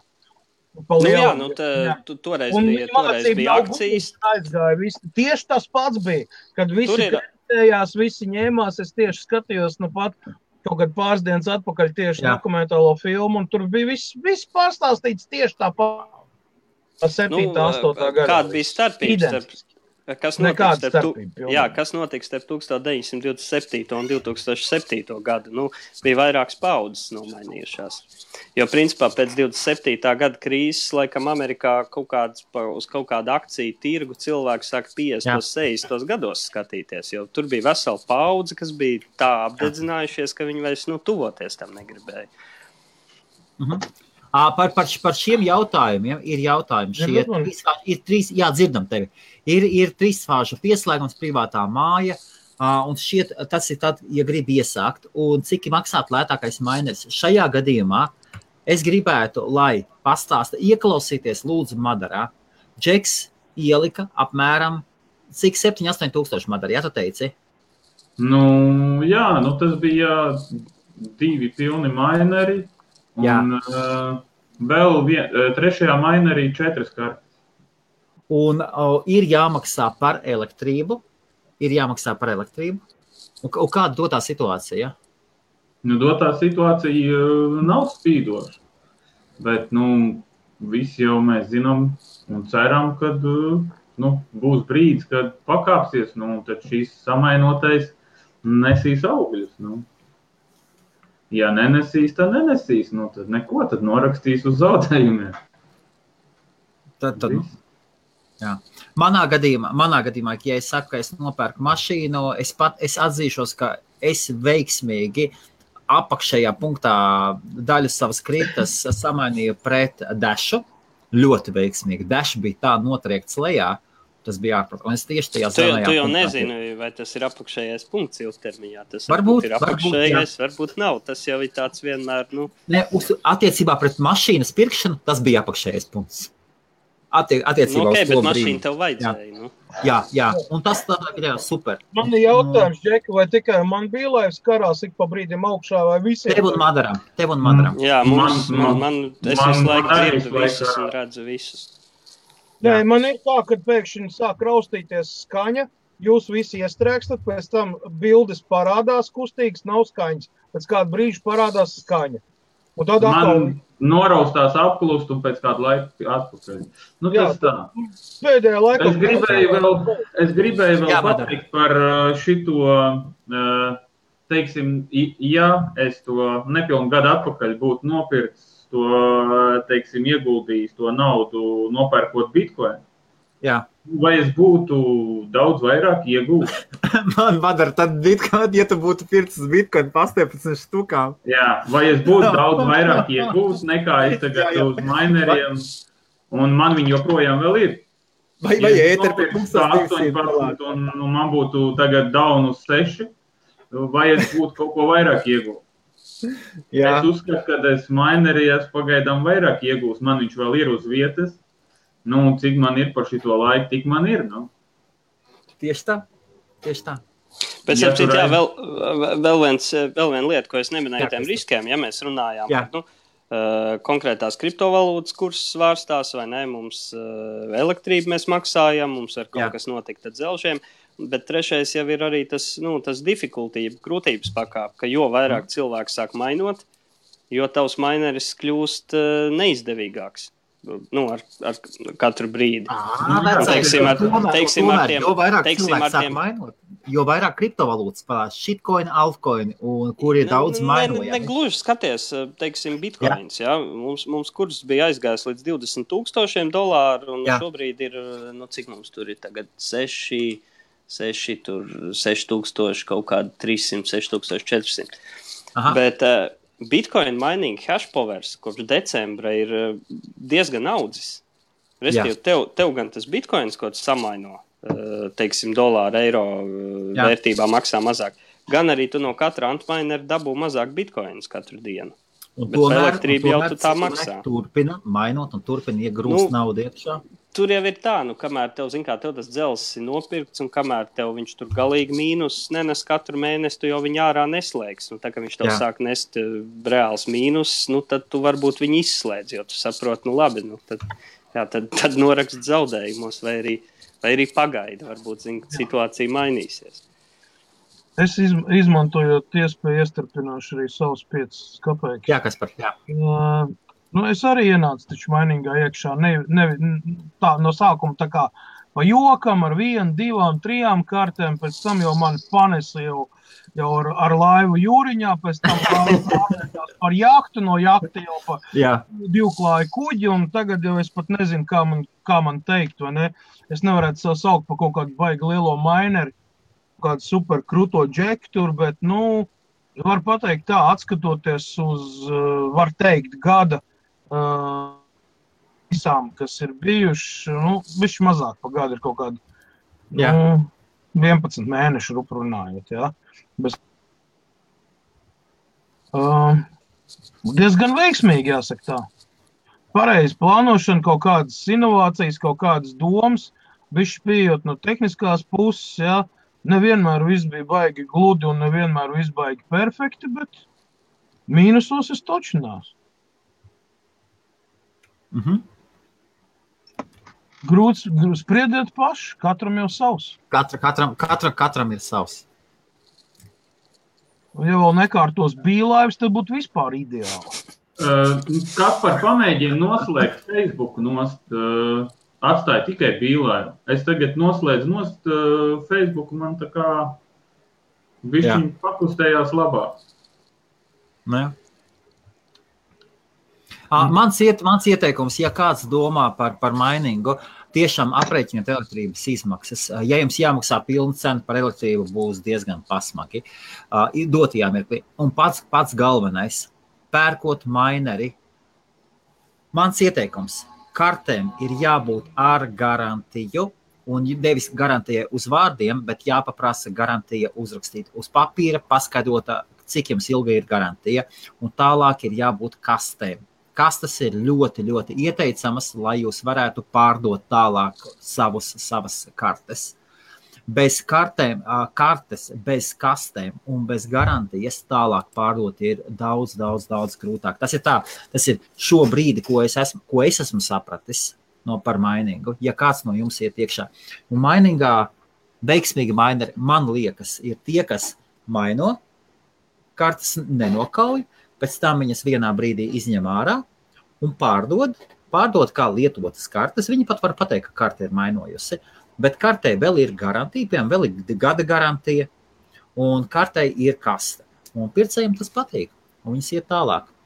Un tālāk no, pār, un pēc tam atkal par šo naudu, par šo naudu pielieciet mazliet klāt, pērkat jaunas kartes atkal ar garantiju.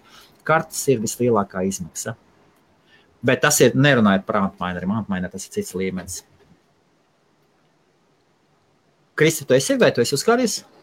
Es nē, nē, nē es esmu. Jā. Man viss labi. Es, jā. Es gan Ok. okay. varētu klaut uz apmēram divām minūtēm. Viņš ir pamests, būs Jā. atpakaļ. Ā, Man ir tāds jautājums, ja tu, kad tu esi ieslēdzis, tev kaut maziņš plusiņš ir? Vai, tu, vai tev aiziet mīnusā tagad? Es precīzi nav rēķinājis, bet es domāju, ka viennozīmīgi mīnus. Nu, ja tu mēnesī vari dabūt ārā uh, tuveni 100 dolārus no viņa, ja? Jā, jā. Nu, tad uh, parēķini, Jā. tas būs, cik, cik būs naudā. Es neesmu uzmetis Jā, uz papīra, bet Jā, Viss modelis ir atkal gatavs. Ot, kas tas ir bīlēvam? Nu, ot, vienkārši es atvainojos kretinēšu. es jūs Nu, kuro, dzirdēju. kuro laivu pēc kārtas? Kaut kas viņam nav kārtībā. Kādu kaut kādu Tas- šņāpu. okay. es, es, rakstu, es rakstu Kasparam. Jā. Bāc, tagad, tagad Kaspar, tu man dzirdi, nedzirdi? Ai, ai, ai, ai, ai. Varbūt Kasparam.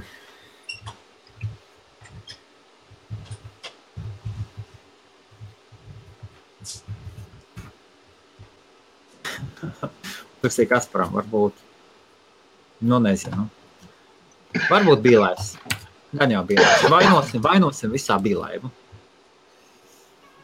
Ne, nu, ko, nezinu, kā būs, vai būs, vai, vai. Nu, dzirdat? Jā, Tagad- dzirdam. Es, es jau pirms tam tevi arī dzirdēju. Labi. Jā, Uh, jā. Es biju atslēdzies, kas tur ir. Ja vien negribēs. jā. Uh, Dainis, Dainis būtu. tangaut. Nē, nē, nē, nerestartēsimies. Nē. Šī, šo te paldies par ieteikumu, bet nerestartēsimies. Tas nav vajadzīgs. Mēs jau stundu esam apkārt, mēs arī jebkurā brīdī varam pārtraukt. Un, uh, Dainis, starp citu, gudrs, gudrs džeks, ja jūs meklējat datoru speciālistu Rīgā, Dainis Butkevits, nopietni, tas ir, tas ir labs specifiks. Un arī par kripto ļoti, ļoti. Uh, ja vien negribās paspēt loteriju, tad uh, tagad noteikti nevajag, nevajag pirkt vismaz jaunu, ne tad, zemā, tad ir zemākā. Kas ir, man liekas, man liekas, šeit ir cita lieta. Kolosāls laiks, lai tagad mainotu. Ja jūs, ja jūs esat optimists, maineri nekad nav bijuši tik lēti, nekad nav bijuši tik lēti. Jā, Maineri ir dārgi tad, kad mainings ir izdevīgs. Tad viņi atkal paliek izdevīgi. Cilvēki, kas ir kripto pietiekoši sen, viņi saka, viņi saka, nē, neuzkāros, viss kārtībā. Padara, Ā. uh, dzird. Man Jā, ir pasaka, ka viss kārtībā. Uh, nē, Helmutam viss kārtībā. Jā. Nezinu, man Helmuts uzkārās tagad. Es viņu Ok. okay. nedzirdu. Viņš man ie- iestrēga. Atkal, Ok. nu, kas tas ir? Nu? Jā, tā izskatās, kripto, kripto izskatās ļoti perspektīvi. Jā, un pat ska, skatieties paši, bāc, te, te, te, te ir tā lieta, mēģiniet, jebkurā gadījumā zināšanas, ko iegūsiet, paziņas, ko iegūsiet, super, super, super, super. Es nepiefiksēju to tā cilvēku vārdu, kurš rakstīja, ka uh, viņam uh, vienalga ir jāmaksā par siltumu, par, uh, par iztērēto elektrību. Uh, tā kā viņš var izmantot maineri. Rekur, Jā, rekur. jā, jā Andrejs. Jā.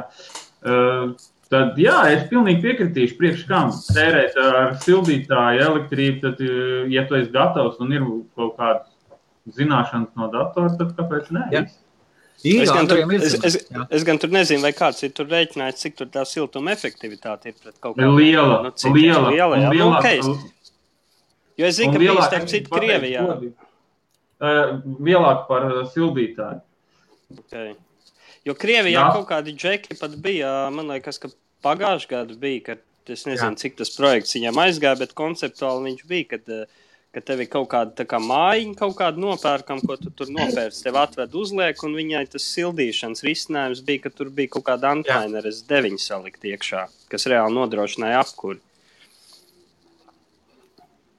Uh, jā, tie, tie, kas nodrošināja antimaineri, tie bija R4, man tā liekas. Viņi tā kā radiatoru uztaisīti, viņi ir uh, iekštelpu izmantošanai. Jā, jā, nu es pieņemu, ka tas viņi antmainers ir kaut kur pagrabā Jā. vai kur iebāzts, un, un viņš tikai tev pēc tam silto gaisu pūš pa, pa, pa, pa, pa trubām kaut kā pa dzīvi. Tagad jau- Kaspars- Jautājums. Kasparam. Šitais jautājums vairāk Kasparam. Kas par ko tu par šito zini kaut ko? Par E11 maineru. E-bang. Kas par? Kaspars iesprūda atkal. Kas par lasu jautājumu? Viss kārtībā. Viss normāli. Viņš aizdomāja. Ā, Es nezinu par šito neko. Reku, ai, ir Jā, Kaspars. ir ej, kas par atpakaļ? Jā, un tagad iestrēga, jā, savādāk. Nu, super vienkārši. Bļāviens nav iespējams laivā piedalīties. Raustās viss iet, nezinu. Jā, iespējams, ka, Kaut kā tas hangouts, man liekas, labāk strādāja. iespējams, ka nav. Es pusi nedzirdu, ko jūs runājat. Uh, ir, ir, ir, džeki, ir džeki arī tā. Iespējams, uh, kas par? Varbūt tev ar kompi kaut kas. Varbūt. Jā, es jau restartēju. Kaut gan, kaut gan tad, tad, tad tev nepazustu ekrāns un viss. Nu, jā, nu. Nu, man jau arī pa laikam. Jā. Madaram arī jāpēkšņi mums abiem Jā, diviem. jā, jā. jā. Ne? Jā. Un tu arī pa laikam pārslēdzies un restartējies. Nu, viss. Nešuvies Kaspar. Kaspar. Kas par pozitīvčiks? Bija tik Es 55 pozitīvs. cilvēki. Viss Es man kārtībā. kaitina tas, kad es dzirdu, dzirdu vispirms dzirdu divus, trīs teikumus, sāku piedalīties sarunā kaut kas. Nu, redzi, ja cilvēks ir ga- gatavs uz priekšu, nu, Vecais, ir iespēja kādu. ielietotus, lietotus, jā, labu zināšanas ir, Jā. atrod pats vai saliec, vai, vai atrod, atrod jau gatavu, nu, tagad teica, Latvijā esot pilna SS piebārs. Pats neesmu skatījies, gan. Naudnesi, naudnesi varot dabūt apmēram par 1000 eiro. Es Nu, tikko nesen 1000, prasīju. 1500, ne, es kaut ko teicu. 1000 eiro naudnesi. Madara. Nu, nu jā, nu man, man izmaksāja kaut kādi trīs, jā. Nu, Naudnesis tūkstoti. Wow! Tas prainis. Meista. Kas atpakaļ naudu? Nē, nē, nē. Kāda naudas atpakaļ? Uz Windows, uz Windows. Šī ir labākā, šī ir labākā platforma, kas ļauj iznest priekšā komentārus. Vai jautājums skatītājiem, vai jums patiktu labāk klausīties un bez iespējas uzdot jautājumus, vai jums patīk, ka jūs jautājumus varat uzdot un ka mēs jautājumus varam iznest uz ekrāna? Viss ir kārtībā. Nekas pasaulē nav ideāls. Vai ne, Kristofko? Tur viss ir kārtībā. Nu, mans pagaidām, uh, es pieņemu, ka jūs tur trīs uz Windows visi sēžat. Jā, Jā, iPhone. nu, tad, nu, es redzu, man te kaut kā nekāda problēma nav. Bet varbūt, man, iPhone. uh, varbūt man ir atkal uh, šis Rīgas internets, varbūt arī palīdz. Kurš tev iPhone ir? Nu, man ir, man ir, nē, nu, man ir vecs iPhone, man ir 5S iPhone. 5S. Mm. Nu, iPhone jau nav jāapgraido katru gadu, lai viņš turpinātu strādāt. Jā, Man, piemēram, tagad Helmuts pazuda. Es redzu, Jā. Madaru dzirdu. es visus, visus redzu un dzirdu. Jā, Lotu un aiziet atkal. Jā, nu man arī nav. Nu, Madars teica, ka Facebook izslēdzas, tad viņam aizgāja. vienkārši. Jā, Bolģija. Es aizvēru visus logus, ko vien var. Pilnīgi palika tikai bīlēvs. un viss. nu jā, kaut kā tāda. Eh. Sanāk, pusi parunāt par to, ka connection nav vai ne? Sviests. Tā kā kaut kādā e, Jā. interneta ziņā, trešā pasaules valstī, nu, tip mēs Amerikā būtu kaut kādā, kur kā nevar Jā. normāli internetu atļauties cilvēku. Ā, Komentārs, gan mēs redzam, gan redzam Facebook uz ekrāna, gan nevajag vienu lielu čakarēšanos. Jāni, kvali, komentārus, komentāru iznešana ir ļoti laba, it sevišķi cilvēkam, kas piedalās laivā. Tas, kas piedalās laivā, izceļ komentāru, atgādina, kas par ko un viss čiki puki. Nu, jā, Jā, savādāk, nu, Jā. jā, savādāk, ja man ir bīlēvs uh, vaļā, teiksim, nu, ja tu neiznesi komentārus, es pilnīgi neko neredzu, ko cilvēki Jā. neraksta neko. Madara, ok, ejam tālāk. Madars vienmēr teicis tradingam nē, koiniem nē, šitkoiniem nē, nekam nē, un kur nu vēl pasarga dievs tokeniem? Kur nu vēl pasarga dievs tokeniem? Un Stāsti, Nu. draugs, kas tev noticis? Nu, viens cilvēks pačukstēja, ka vajag višķiņu varbūt paturēt to. Nu, es paņēmu, paturēju, noziedoju vienu ēteru un paņēmu. Ah.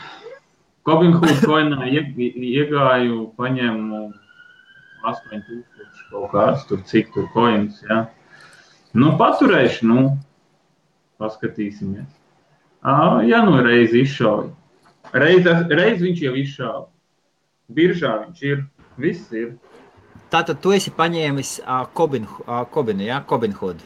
Mm -hmm. gudri cilvēki pačukstēja, kad vajag. Bišķiņ paņem. Ok, uh, augstākais punkts viņam bija bitīt matos. Wow! Augsts bija, un pat cik tu paņēmi viņu pa zem 3 centi? Jā, 2,5 centi, jā? jā. Vien. Ok, un tu paņēmi ast, pa 8, cik tā ir 8 Nu, pa vienu ēteru, pa vienu ēteru paņēmu. Jā. Hei, pagaid, tu savu, tu savu ēteru krājumus esi izmantojis. Jā, Tā, ko, ko es pal- palaidu garām, tāpēc, kad es dzirdēju tikai pirmo zilbu no. no, no... Viss vis kārtībā, kas par turpinām. Jā. Madars, Madars ir izte, iz, iz, izņēmis no sava ētera krājuma, kuriem neaizskaramie krājumi. Viņš ir izvilcis vienu ēteri un ielicis tokenā. Kas par Kādā tokenā? Madara kādā tokenā? Robin Hood tokenā. Robin Hood. Kobin ar C, Cobin. Kobin Hood. Aizejam, aizejam uz, uz, uz COB apzīmējumu. COB. Ok, un paskatīsim, kas ir Kobin Hood vispār. Mm, nu, ko es tur paskaidrošu? Jā, Ka- ka- kas- ka- Viņa kas- iedod iekšā, ka es paskaļi runāju. Tāpēc jau es jums te kā tu man teici, reiz, ka es te no, no hobija talas runāju, tāpēc jau es te no virtuves pieslēdzos parasti uz tiešraidēm. Nu, es Vai jau neiedod? nopirkt, bet man tās sienas ir no papīra. Ah, nu, ok. Nē, man ir centra vecā māja, tur nav tik traki. Aha, jā. Nu, ko, ā, Kobin, Kas Kobin, grib, kas grib sīkāk informāciju, iet ko- Kobin, Kobin Hood tokenos un paskatās. Jā, atkal iestrēg. Ai, ai, ai. vai viss, viss taču labi? Nu, rekā, nu, strēks mums šodien iekšā, nekāda vaina. Aplis okay, vaļā laikam. Labi, tad, tad pats galvenais, pats pamats ir tāds, ka Kobinhood ir birža. Ja? De decentralizēt, jā. Tā ir de- decentralizēta birža, un, ko- un tas, Kobin, tas Kobins ir arī tokens, tāpat kā Binance ir Binance Coin, ja? arī tokens. Un tāpat kā Kobinhoodam ir, ir savs tokens. Tad ir reāls tokens, reāla pielietošana un reāli tiek izmantots. Jā, nu, nu, nu, nu jā. Nu, gaidīsim, kad izšaut. Reiz mūžā arī slots, kaut, slots kāds izšaut. Tā kā kaut kāds procents jau Man ir. sakot, Madars izdomāja, ka arī grib bišķi azartspēlēm Aha, paspēlēties. Es uz to Jā. tā Nē, apmēram skatos. Nē, nē, nu. Tad azartspēles tas būtu pa šerpu teikt. Tad, tad, es, tad es ietu uz triobetu un liktu stāvus, jā, bet. Okay. mm, bet Es, nu, es, es, es teiksim, biežāk pat uh, pēdējā laikā, nu, es tomēr vairāk lieku uz futbolu nekā uz šādiem tokeniem kaut kādiem. Jo man liekas, Jā. Ka es no futbola bišķi vairāk saprotu kaut ko. Nav, nav laika izsakot visam. Es, es, es tādā ziņā ļoti reti, reti ielieku kaut ko nu, tādu mairu briežu cīņu, ja? Mm. vai, vai, vai kaut kādu Latvijas izlases spēli. Nu, tad tur tā tīri uz, uh, uz azartiņu, uz tādu. Nu, Mm. Būs, būs, nebūs, nebūs. Nē, es uz, es uz šitiem visiem uz to skatos, ka Neko tādu Kā negrojot. viss jau šis ir Nu, baigi. uz mazām summām. Jā, jā, bet arī kaut kāda man tokeni, kaut vai kaut kāda shitcoini, tas viss ir, uh, Žēl. Žēl. viss ir ok. Gal, galvenais ir, ka dari kaut ko. Jā. Tagad man ir kāds dzird vēl. Tevi, tevi, vairāk, es dzirdu, tevi, tevi es dzirdu, rekur Helmus arī tagad uzkāries ir šitam te kopējā. Šodien točna forša diena, šodien viss kārtībā. Vienkārši ideāli man nervojas netur. Kāpēc, Kaspar? Nu, Nu, bez tāra, nu, pļāviens, nu, kas tas ir? Nu, mums Nu, nekas, Kaspar, normāli. Es, es, Kasparu, es Kasparu ļoti labi saprotu. Tas ir sarežģīti pārslēgties uz Hangout. Nu, nē, tad jums vēl jauns video Tā, tas jau nav vajadzīgs. Mēs jau pusotru stundu jau esam. Bet es ļoti Nē, nu, labi skatītāji arī cepjās višķiņiem, cik es te redzēju pēc komentāriem, tas vienīgais. Es Kasparu nervus ļoti labi saprotu. Ja mēs kaut ko nekas nav tracinošāk. tad varbūt tiešām jāpamaina kaut kas.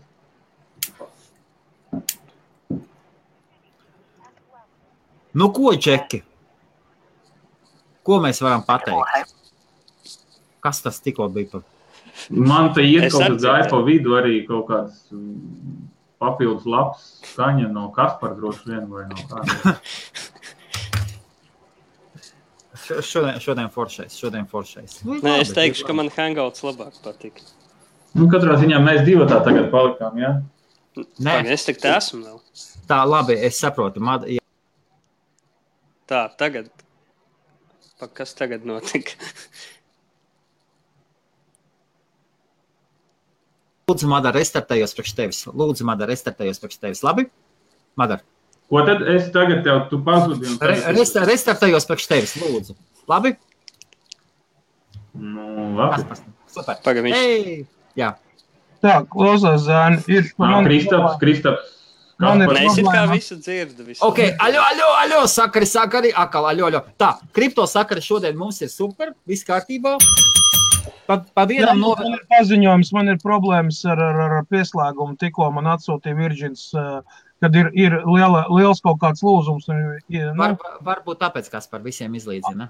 arī, jā, Nu, un- jā, tad- visu čau atkal aiziet. Karoči, jā, man ir jāslēdzās nost, piedodiet, draugi, mīļie, es nevaru šitā te.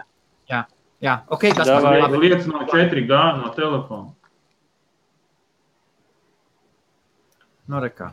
Nu, jā, Krist, Kristapam tev vajag pāris pāris startēties. Gan jau, ja es viņu neredzu, vai man vajag, es nezinu, kur Tev, tev vajag, tev vajag, tev vajag. Jo es, es redzu Helmutu. Jā, restartēsies, būs viss kārtībā. Uh, es tev ā, komentāru par pa 5 ēteru pārdošu. Man jau vismaz strādā. Ok. Uh, jā, Dāvi, es šeit, šeit ir pilns, šeit, šeit ir vairāk nekā iz, izcelšana ārā. Šeit ir vairāk nekā izcelšana ārā. Ir. Klau, es ieraudzīju tikko, kompī, tur pirms dāvī Jā. komentāri bija prasīja pastāstīt par Bitcoin bagu. Jā, Mm. Bija, Ok. okay. bija, jā, kad uh, bija. nu, pāris dienas atpakaļ, jā, Bitcoin uh, softā tika nu, baks kā konstatēts. Sākumā viņš tika kā Jā, pasniegts, ka tas ir denial of service bugs, ka, ja noteikti tiks samainots bugs, tad jums nokrašos no, nu, full naudas vienkārši. Aha, jā. Un viss tika aicināti ātri apgreidoties, un nu, daļa tur apgreidojās. Nu, es savus naudas diezgan ātri apgreidoju, tur man liekas, 24 stundās visas. Uh, Pēc tam viņi atklāja, ka, jā, nē, ka tur tika atklāts arī, ka ir iespējams divreiz iztērēt viens un tos pašus bitkoinus tur pie tur noteiktām sakritībām. Tur. Oho. Tas pat nav varbūt tik būtiski pie kādām.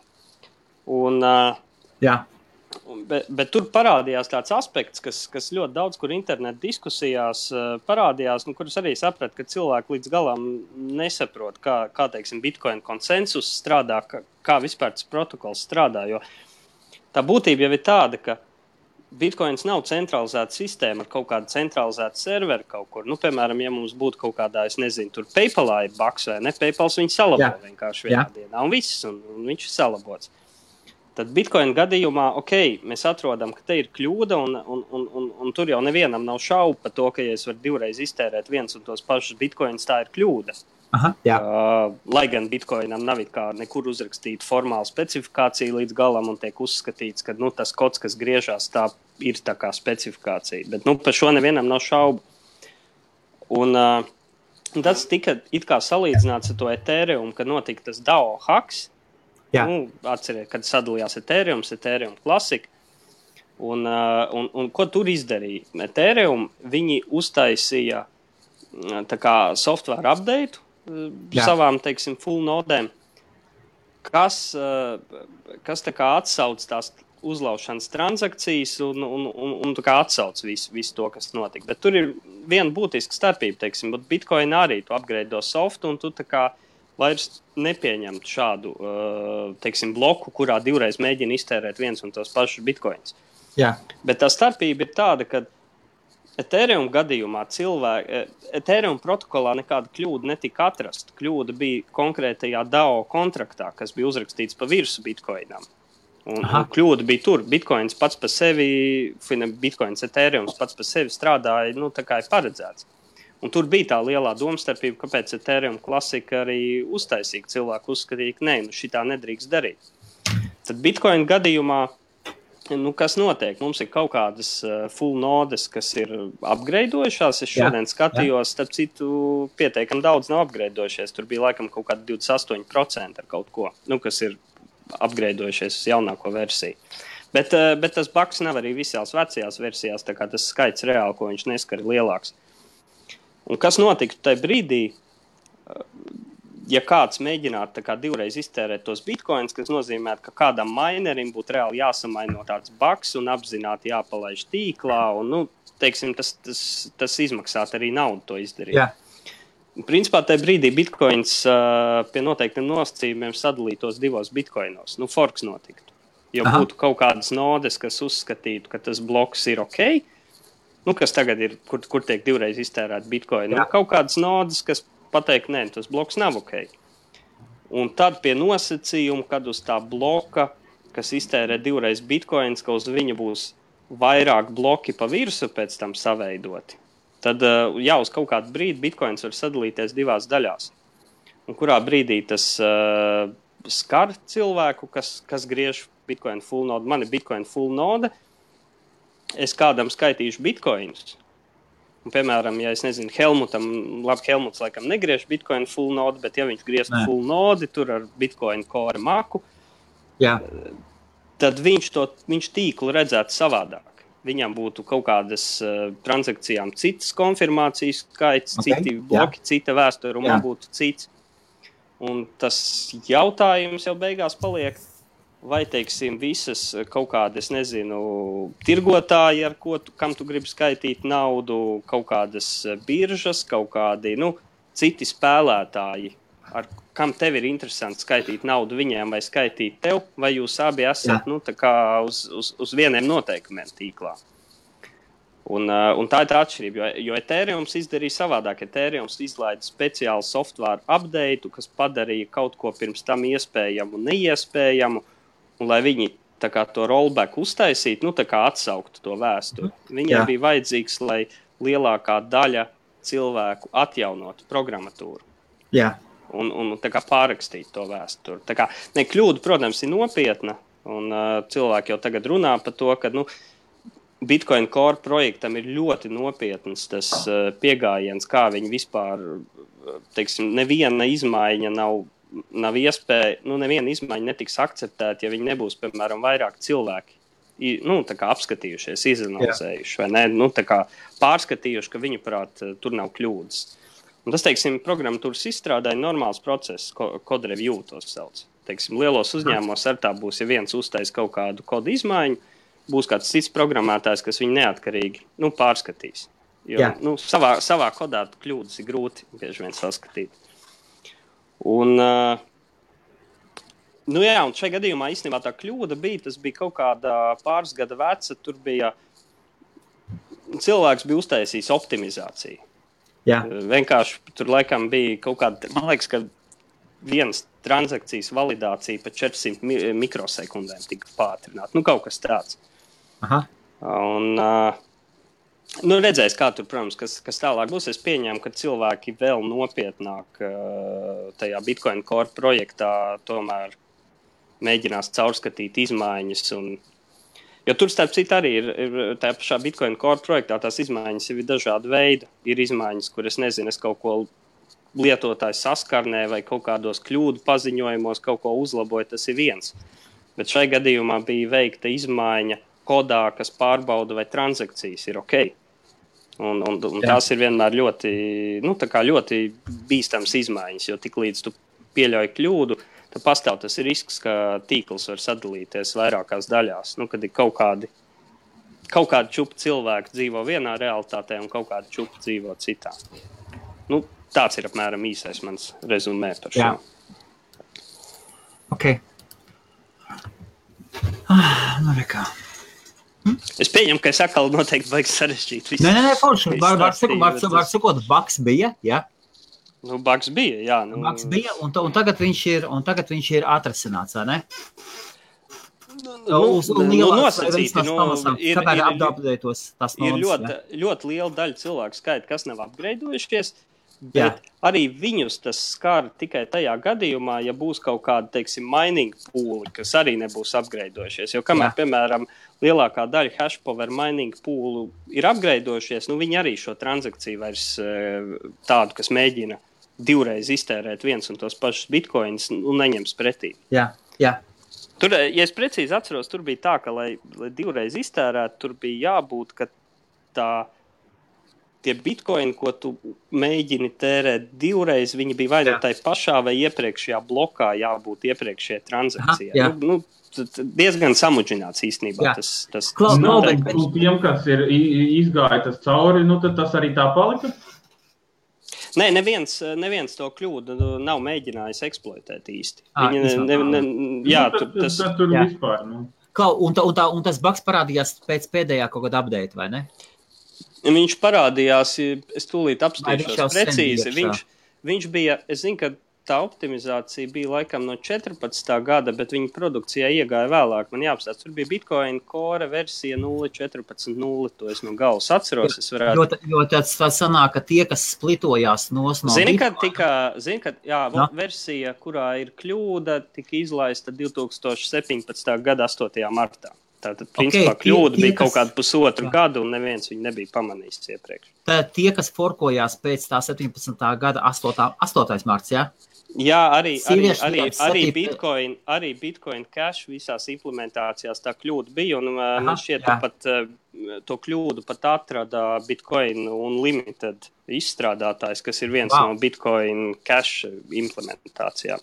Un, un ja es, es, Aha, es tur ātri pārskatīju, man liekas, tur tas labojums bija īstenībā viena rindiņa. Jā, ah, viena. ok.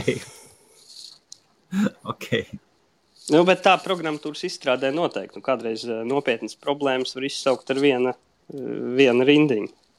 Aha, nu. Ko kādreiz es, es, es pats esmu strādājis kaut kur ar klientiem, ka viņiem liekas nesaprotam, nu kā jūs tik ilgi strādājāt pie šīs problēmas, labojums tur bija divas vai trīs rindiņas beigās, vai jā, ne? Jā. Kaut kādā milzīgā kodā. Bet jā. citreiz jau tev paiet diezgan ilgs laiks, kamēr tu tiec līdz tam, ka otrē, šī tā viena vai divas rindiņas ir tās, kas nu, kur ir kļūda. Jā. Paklaus, tāds, uh, tu taču par, par pilnas naudas uh, uzturēšanu, tad taču neko nemaksā, vai ne? Nē. Nē. Ja es gribētu, uh. ja, ja es gribu, man patiesībā patīk tāda doma. Ja es gribu sev paņemt vienu datoru, ielikt uh mhm. -huh. šeit birojā, lai viņš arī, lai, mums, lai viņš mums mauc vienu naudu, es ne par to, par to neko nesaņemšu nekas traks. Nu, tur ir tas, tas tur... tā vajadzīgs. Ir. Okay, ka, tā galvenā doma ir, ja tu griez, teiksim, bitkoinu full nodi, pareizi Latvijas laikam būs pilnais mezgls, Jā. tad tas, ko viņi dara, viņa pārbauda katru transakciju tīklā, vai viņi atbilst visiem noteikumiem. Un principā tu tā kā esi viens no tur, nezinu, desmitiem tūkstošu vai cik cilvēkiem, kas uh, palīdz enforcēt tos nu, tīklā noteikumus. Jā, jā. Ja tu to nedari, uh, piemēram, sākot to, piemēram, ja tu lieto elektromaku, elektromaks slēdzās jā. pie vairākiem serveriem, padūlo pie serveriem, nu, padūlo jā, pie vairākiem un jā, paļaujās, jā. ka nu, uzticēsies viņiem. Ja tu lietos kaut kādu coinbase, teiksim, nu, kā, kur turēt bitkoinus, nu, tad tu jā. vispār deleģē uh, Coinbase to, ka Coinbase tavā vietā Viņi, viņi serveri, jā. Eh, ka viņi visu darīs un validēs, bet, principā, jā. ja notiktu tīklā kaut kāda dalīšanās, nu, tā kā mums bija, teiksim, augustā bija tas Bitcoin cash splits vai, vai Aha, bija jā. tas Segwit 2X vai ne, kas neaizgāja, tad tu principā tev nav nekādas balstiesības tīklā. Principā ar, ar Bitcoin, ja tu griez Bitcoin full nodi, ar kuru tu turklāt, uh, turklāt tas ir vēl viens aspekts. Viens ir, ja tu vienkārši uzliksi nodi, bet tev tur nebūs maksas, viņi vienkārši saņems kaut kādas transakcijas, sūtīs tālāk, pārbaudīs. Tas pat tik daudz nedos, bet ja tu teiksim, tavs Bitcoin maksas, pārbaudu pret tavu Bitcoin full nodi, visas transakcijas. Tad tu kā nu, pārbaudi, vat, teiksim, nezinu, tu man vai, vai, vai, vai, vai Kaspars vai kāds man ieskaita bitkoinus, tad es zinu, ka man te griežas programma, kas tiešām pārbaudīs, kad, kad es netieku apšaukts, kad, kad, ka viss tīklā nu, notiek kā Jā. pēc noteikumiem. Tad, tad kas man vajadzīgs, lai to, lai to full nodu palaistu? Es gribu vienkārši palaist kompi. Kompi nolikt, lai, lai viņš full nodi atbalsta. Papildus Nu. vienu bezgalīgi lielajā tīklā ievest. Nu, Jāuzinstalē programma. Nu. Jā, ir vienkār, vienkārši. populārākā ir tā Bitcoin core, bet tur ir arī, dažas citas implementācijas. Bet, nu, principā, tā Bitcoin Man kaut kāds, man, tas. man, nav, man taču nav nekāds Uber dators vajadzīgs, vai ne? Man vienkārši Nu, tur ir tā, ka, jā, nu, tur ir tā, ka. Ne, nu, es nevienam neiesaku, es zinu, ka cilvēki to mēģina darīt, bet, uh, bet nu, tad man, kā Kasparam šovakar ar nerviem noteikti, kad es mēģinu uz Raspberry Pi to darīt, jo viņš ir pārāk jaudīgs. Ok, bet, eh, ok. Jā, Bet tur ir tā, nu, kas ir pirmais. Nu, kaut kāds tev internet trafiks būs, kas, protams, man dzīvojot Rīgā vispār nekrat, jo, jo es, maksāju, es maksāju ap 10 eiro par 100 megabitiem mājās. Un, O! nu, 10 eiro 100 megabiti. Nu, Tas- liek- laikam, cik ir- 11 kaut kas tāds. Laimīgais. Ak, Dievs, un cik tā ne- augšā, tad, tad 100 lejā, cik, cik augšā? Nē, nu, it kā man ir it kā apsēst, pat neesmu sen mērījis. Nu, saprot, nu, man viss strādā. Man, saprot, tev, ka Jā, tev kaut kādos. Tad, kad pār- simtnieks tu vairs nevēri, jā. Nu, jā, nu, tev pārdesmit kaut kāda megabita ir. Ne, nu, labi, ja es, ja es būtu baigais gamers, es esmu dzirdējis, ka tagad ir tās spēles, kas tur simtos gigabitu, gigabaitu var svērt, vai ne? Nu, tad Jā. tam varbūt ir aktuāli. Tie arī ņem tur 500 megabitus un vairāk mājās. Jā, man to nevajag, vai ne? Man tie, Mhm. ja man kaut kādiem uh, pārdesmit megabitu kaut vai ir, Turklāt es jā, pamatā uz laptopa sēžu uz Wi-Fi pat uz 54 megabitiem. Tā kā es pat to trūku neizmantoju pilnībā. Bet, Jā, nu, nav iespējams, jā. jā. nu, jā, nu, bet ja tev tāda tā samaksā, nu, jā, trafiks, Super. tad ir pilnā blokķēde, kas ir.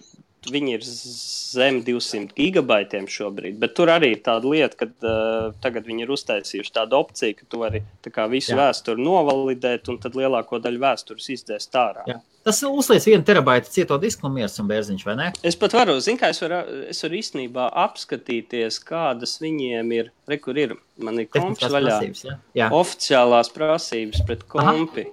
jā. Tā, nu viņi raksta tā, ka. À, nu te ir, ir, ir tas minimums, ir vēl bārevi, bāre minimums. Vai sāksim?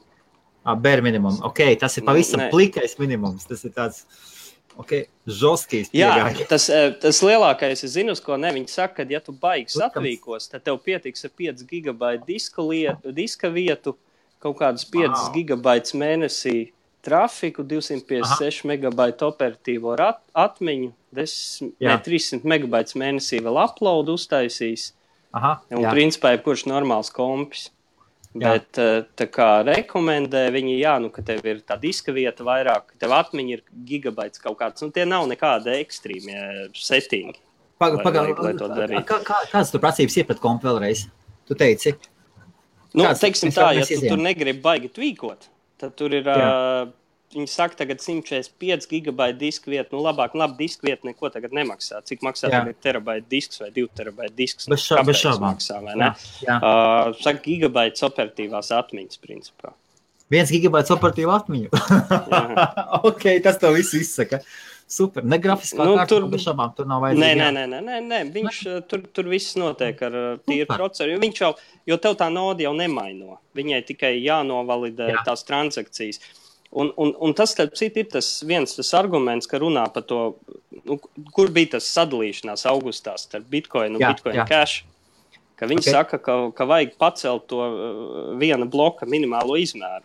Un, un Mhm. tā arī ir tā nianses, ka tiklīdz tu to pacēli, tad tev parādās prasības, pret, eh, teiksim, lai tu full naudu uzliktu. Un līdz ar to, jo tev būs lielākas prasības, jo mazāk cilvēku to griezīs. Un pie kaut kāda, nu, kad tur cilvēki jau fantāzē par, teiksim, gigabaitu blokiem un lielākiem, Jā. nu, to beigsies ar to, ka uh, vienkārši cilvēki datu centros tikai to griezīs mineri. Un, ja tev visa sistēma griežās uz serveriem datu centros, nu, tad kāda tur decentralizācija? Tev tur jebkura, jebkurš teiksim, valdības līmeņa spēlētājs var to pasākumu piegriezt vienā dienā. Nu, jo datu centrā tu tomēr esi tev kaut kāds juridisks līgums, Jā, jā, nu, par jā. tevi var kaut ko darīt. Ja tu Aha. uzliec mājās, jo mājās tu vari uzlikt kaut kādu mazjaudīgu kompītu, un tu vēl, starp citu, vari caur toru to visu darīt. Tā kā neviens pat, tu pat vari izdarīt tā, ka neviens pat neredz, ka tev mājās kaut kas tāds griežās. Jā. Nu, kaut kā tā. Uh, tur bija viens vecs jautājums par, uh, bet tas bija Kasparam, uh, nu, antimaineri. Ebang 11 maineri 44. Jā. Jā, kas, kas man tur puisis jautāja, daudz kas mainījies. Ir uh, Dārzs Tegmans norāvis banu ir beidzot, uh, un es meklēju, kur ir Evi. Rekurs, rekurs šis jautājums. Jā, Dāvis norauba banu. Kurā vietā? tā- šeit pat. Tad jau jā, tā- Te, te, te, vēl, vēl, vēlreiz, ā, vēlreiz čau, čau visiem, ej, kas par pievienojas, jā, mēs redzam uzreiz kvalitāti, visiem izlīdzinās. Ā, Tas nekas. Ā, Jebkurā gadījumā fiška šeit ir ļoti vienkārša. Mēs vienkārši dalāmies ar viedokļiem, pārdomām, apsveram iespējas. Pārdomas par skaisto, par, par skaitļiem, par iespējām. Katram ir dažādas zināšanas, cits ir zinošāks vienā vietā, cits mazāk zinošs otrā vietā. Un vienīgais, kas šeit nav pieņemams, ir uzbraucieni citiem cilvēkiem. Un tad, kad cilvēki nāk un, un kakā šeit, nu, tu vienkārši paņems un nobanos.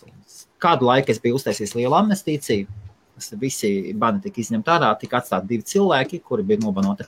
Un tagad ir, nu, tagad tā sākuma atkal atgriezties. Un jā, Guntis ir nobanots, jā, Raitis ir nobanots, un jā, Dārzs Tegmans ir nobanots. Un visi trīs par vienu lietu, par to, ka nāk un cenšas novirzīt, diemžēl, uzmanību uz negatīviem komentāriem. Nu, neko darīt. Goodbye! Jā re, runājot par to Jā, kas E11 mineru. Tas ir tas, kas uh, antmaineru uh, taisās iz, izmest ārā uz dekrētu laikam, jā, 44 terapēši. Ja par to, ja es pareizi sapratu. Jā,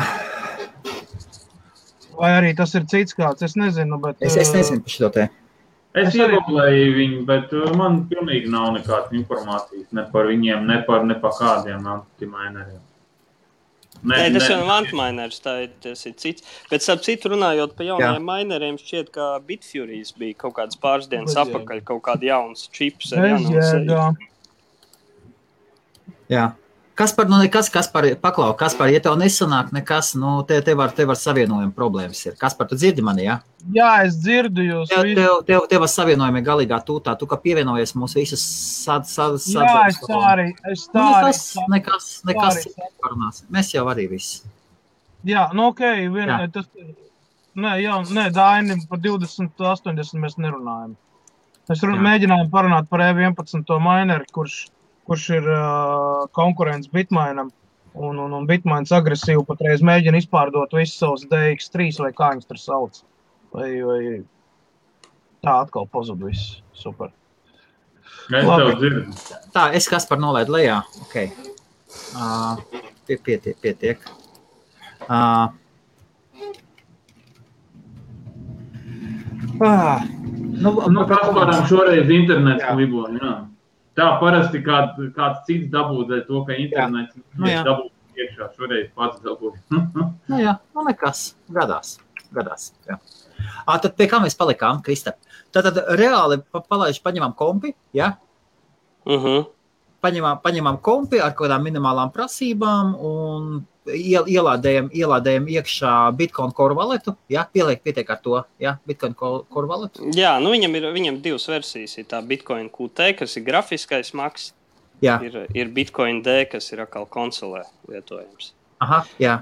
Un, bet, bet runājot citu par, par teiksim, nu, kad cilvēki domā, kā es, nu, visiem jau gribas kaut ko, teiksim, nu, kaut kādus ienākumus gūt. Jā, jā, jā. Tad, principā, nu, tur tādi divi.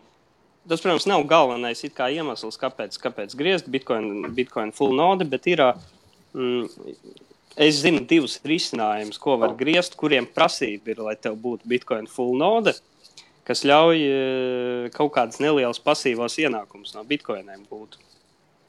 Un viens ir, ko man liekas, jau Kaspars te vienreiz pieminēja par to, ka ir nu, Lightning Network, nu, kas ir testa, teiksim, Jā, štēlē, jā. bet nu, diezgan Aha, jā. attīstās. Un tur viss balstās uz to, ka ir tie maksājuma kanāli, kas savā veidā, nu, savā kopā salikt, veido milzīgu tīklu. Un tad var gadīties, ka teiksim, tu esi tas ceļš, kaut, caur ko teiksim, laiž to maksājumu, un tad tu pat Jā. to vari teiksim, nelielu komisiju iekasēt. Kas, ah, Ah, starp citu, ok, jā. visticamāk būs daži satoši, bet tur tā teiksim, ilgtermiņa spēle varētu uz, būt uz to, ka, ja tas kļūst populārs, tad vienkārši caur tevi notiek nu, ļoti liels tas maksājuma skaits. Nu, Iedomājieties, ja Jā. tu tur, ja tu, teiksim, paņemsi vienu satoši minūtē, tad uh, cik tev sanāks diennaktī 86,400 satoši vai ne? Nu, nu Nu, jā, piemēram. tas viens, jā. Jā, nu, tas ir tāds, bet nu, tas arī tas Jā. nav kaut kas, ko tu šobrīd uzliksi un tagad paliks bagāts, tas ir nu, vienkārši tiksim, kaut kas vairāk par nulli. Otrs ir tāds uh, joint market projekts, par ko es, es nezinu, vai es šeit uh, laivā esmu runājis, bet vispār esmu Ok. okay. runājis kaut kādās Jā. savās prezentācijās par privātumu. Joint market projekts dara kaut ko līdzīgu kā Dash Private Send. Tas ir Oh. decentralizēts, bet viņš ir decentralizētāks par to Dash Aha, Private jā. Send. Viņš ir tā kā coin mixing servis, bet viņš Jā. balstās uz Viņi ir, tur teiksim, izdomāja tādu pieejamību, cilvēku notestēt, nu, ka, ok, man tagad ir kaut kāda bitkoina, es viņus gribu samiksēt ar citiem bitkoiniem, lai man tā vēsture nav, teiksim, līdz maniem izsekojama. Bet es to gribu izdarīt tūlīt. Un tad ir ā, attiecīgi cilvēki, kas ā, uzgriež vēl, teiksim, programmiņu pa virsmu, nu, kas lieto bitkoina kora. jā, Un, uh, un tu, te, man teiksim, ir kaut kādi, es nezinu, kaut kādi bitkoini, kurus man kā tagad nevajag. Es viņus ielieku tajā programmā, un tā programma piedāvās cilvēkiem kā miksēties ar maniem bitkoiniem kopā. Un tu kā dabū par to, par to atkal tie cilvēki, vajag, kas grib ātri to transakciju veikt, viņi tev samaksā kaut kādu komisiju. Nu, ko tu tur pats norādi, Jā, cik jā. tu gribi. Nu, tur brīvais tirgus strādā. aha, jā. Un pats tu īstenībā arī iegūsi papildus bonusu, un, teiksim, ja tev interesē privātums un anonimitāte, tad, ja, Ok. okay. ja tie bitkoini iziet ar kaut kādai pietiekami garai, uh, to, to sauc par coin join transakcijām, Jā. jo nu, viņas, balsta, viņas tā sauc, tāpēc, ka viņām ir tā kā, no vairākiem cilvēkiem paņemt bitkoinu, aiziet vairākiem, bet tu īsti vairs nevari izsekot, kas ir aizgājis kum, nu, kam. Un, ja Aha, tev ir jā. pieņemsim kaut kādas tādas, nezinu, 5, 6, 10 transakcijas ķēdē, nu tur praktiski neiespējami kaut ko izsekot. Tā kā jā, nu, pastāv arī tādas iespējas eh, kaut kādu pasīvu ienākumu dabūt. Turklāt, eh, atšķirībā no, piemēram, ir, nu, ir kaut kāda cita veida, nu, tu vari, piemēram, ielikt, eh, nezinu, Bitfinexā kaut kādā bitkoins, un tad var palaist botu, kas tur, teiksim, traderiem viņus aizdos, vai ne? Un tur tās Jā. komisijas būs lielākas. Bet tur tev būs tas risks, ka tu tomēr paļaujies, ka tas bitfinex netiks uzlausts, ka viņi nebankrotēs un ka tu dabūsi tos bitkoinus atpakaļ. Savukārt, teiksim, ar, ar to Lightning Network nodi vai ar to Joint Market nodi, tu paturi kā sev privātās atslēgas. Un tas, protams, nav nulles risks. Risks pastāv uz to, ka kāds var, nezinu, ielausties tavā tīklā, uzlauzt tavu datoru, dabūt pilnu pieeju tavam datoram. Nu, tad jā, protams, ka drošāk ir turēt kaut kādā trezorā vai ledgerī tos bitkoinus. Bet nu, tas vienkārši tā parāda, kādas ir iespējas, un tur katram pašam Tad, tālāk tad, tāda jāpapēta. reāli, tāda reāli ir papildus, uh, var arī brutāli vienkārši palaist, palaist, palaist šo te uh, kaut ko ar kaut maku. Ja? Nu, jā, bet tie ir, tas Vai- nav, vai tā nav, tā nav paša, tā nav Jā. pašas bitkoina, teiksim, core vai vispār bitkoina full nodes īpašība. Tie ir kaut kādi risinājumi, Jā. kuri, kuri vienkārši tālāk jau runā ar to node. ris, ris, risina problēmas vai no ātruma, vai no, dro, vai no papildus. papildus Jā, jā, bet viņiem, lai, jā, bet viņiem, identitāti. lai funkcionētu, viņi grib to, grib to full node. Jā. Nu, un trešais, protams, ir vēl tas, ka ir mums kaut kādi, nu, piemēram, tādi vieglāki maki, nu, kā, teiksim, samurai valet ir telefonā tāds. Un viņam ir funkcionalitāte, ka viņam var, tu var uzstādījumos norādīt kaut kādu savu tur mājas kompi, zinu, tur IP adresi portu, kur tev tā nauda griežās, un tad tas tavs Jā. telefona maks nevis kaut kur pa dūlo slēgsies kaut kādiem serveriem internetā Ok, vai izstrādātāju serveriem, Viņš slēgsies pie tava mājas datora un tavam mājas datoram prasīs, vai es tiešām saņēmu šitos bitkoinus, vai te tiešām viss ir kārtībā, vai man te nemēģināja apčakarēt. Jā. Nu, kas, kas, kas, protams, varbūt nav tik būtiski, ja tu veic tur darījumu pēc, nezinu, tur 10 eiro vērtībā. Bet, ja tu, piemēram, māju vai mašīnu pārdod, nu, tad varbūt, kā, tad tam cilvēkam varētu būt iniciatīva tevi apšmaukt arī kaut kādā veidā. Jo tos mobīlos makus var īstenībā diezgan apčakarēt, ja ļoti cenšas. Nu, kas netaisa to pilno, pilno validāciju, kam nav tur pilnā tā uh, node. Jo viņi, viņi principā diezgan ar to serveru, ko viņi runā, viņi viņam uzticās. Bet, ja, bet, ja tu esi baigi ļaunais hackers, tu vari tur īstenībā mēģināt arī iesmērēt kaut kādu savu serveru vietā un, un visādas muļķības. Mm. Okay. Bet es saku, tas, protams, ir no darījuma apjoma. Nu, Jā. teiksim, miljonus dolāru vērtībā bitkoins es negribētu. Kā skaitīt turp šurp, ja man nebūtu savs kompīts, kas man tiešām tīklā pārbauda. Jo, ja, ja es runāju par miljonus dolāru skaitīšanu, nu, man tie, nu, cik man tas kompīts izmaksās? Tur kaut kādus simtus, cik man viņš elektrībā noēdīs, vai ne? Tur pāris eiro tu, tu, sa- tu, saki, tu saki, ja tev būtu jāpārskaita bitkoini, piemēram, miljonus dolāru vērtībā. Jā, tad es gribētu, lai man ir uh, kaut lai man ir kontrole, lai man ir dzelži, lai es esmu drošs. Nopietni. Nu, nu, es neusticētos kaut kādam, Tu, tu neuzticies kopējam tīklam. Nē, bet man jau vajag, ko nozīmē kopējam tīklam. Nu kā, kamēr Ja iziet lietu- cauri, kamēr iziet cauri. Ja tu lietos cauri. kaut kādu, teiksim, mobīlē maki liela daļa, okay, Viņi jā. pieslēdzās vienkārši savam kaut kādam izstrādātāju serverim. Tu principā uzticies tam maka izstrādātājiem. Nu, Jā. ka viņi nečakarē.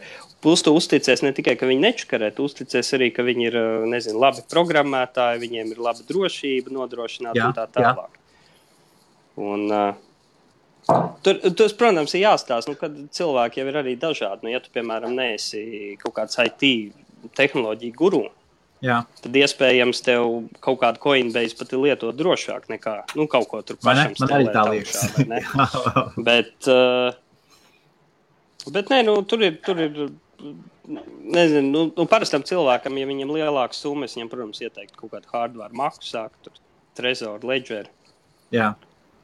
ko, ko, ko, kuru starp citu, starp citu, Bitcoin core pašā makā patiešām šobrīd nav to hardware maku atbalsts, bet uh, tur notiek diskusijas par to, kā to implementēt, un, un nu, kad cilvēki arī par to domā.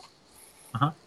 Jo šobrīd, ja tu lietos Trezoru vai Ledgeru ar kaut kādu to viņa standartu, tur webisko softu, tu arī tu paļaujies uz Trezoru un Ledgeru kaut kādām centralizētiem serveriem, jo tas maksā viņiem runā. Nu, tas, ka, protams, tev tur privātās atslēgas viņi nevar nozagt. Jā. Bet, eh, bet to, vai transakcija ir apstiprināta, vai nu, tādas lietas, tu, tu tā kā outsourcē to pārbaudi Aha, uz ārpusi. Jā, bez šaubām. Džeki, te ir tāds jautājums par burbuli. Uh, varbūt sākšu ar Madaru. Uh, Ekot šāds jautājums, vai jums neliekas, ka jūs esat pārāk aizsēdējušies kriptovalūtu burbulī? Pū. Madara, Nu, Kāpēc? es domāju, ka galīgi nē. No, Jā. ja es tikai ar to nodarbotos, bet tas nav mans primārais Ne? darbs. Tas ir tīri hobija līmenī. Tīri pašā priekam.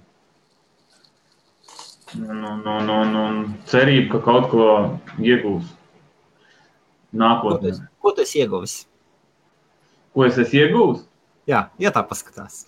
Mm, īstenībā iegūs ir, sāksim ar to, kad ir jauni draugi paziņas. Nu, tas ir jāatzīst. Jā, Jā, tas ir. Otrais, otrais, otrais ir, kad bišķiņi, bišķiņi ne, nesaka daudz, bišķiņi vairāk kaut ko saprot par uh, vispār to, mai, mai, kā, kā pa maineru, tīri, tīri kaut kādu mehānisku, nu, mehānisko procesu, kā viņš tur, tur sas- saslēdzās, Jā. griežās, regulējās. Nu, Aha, par zelšiem, jā. Nu, vairāk, nu, ko? Nu, iegūms, nu, kaut kāda kriptovalūta. Protams, priecē. Un, un bankas konts mazliet uz diētas. Nu, arī tas, jā. Bet Varēja arī, varēja, varēja arī saldējumos noēst, kebabos, Jā. jā. Jā. Jā. Nodzert uh, krodziņā, bet uh, arī tas tiek darīts kaut kas, ko jau arī, to, to arī galīgi malā nav nolikts, jā. to mēs zinām. Jā. jā. Um, Nē, tas, ja, ja man būtu primārais, jā, kripto, un, un, un tad aizsēdējies, un tagad ir mīnusos, un tur iet mīnus, tur desmit štukas, mīnus simt štukas, tad es varbūt piekrist, jā, varbūt laiks ir piestopēt, jā.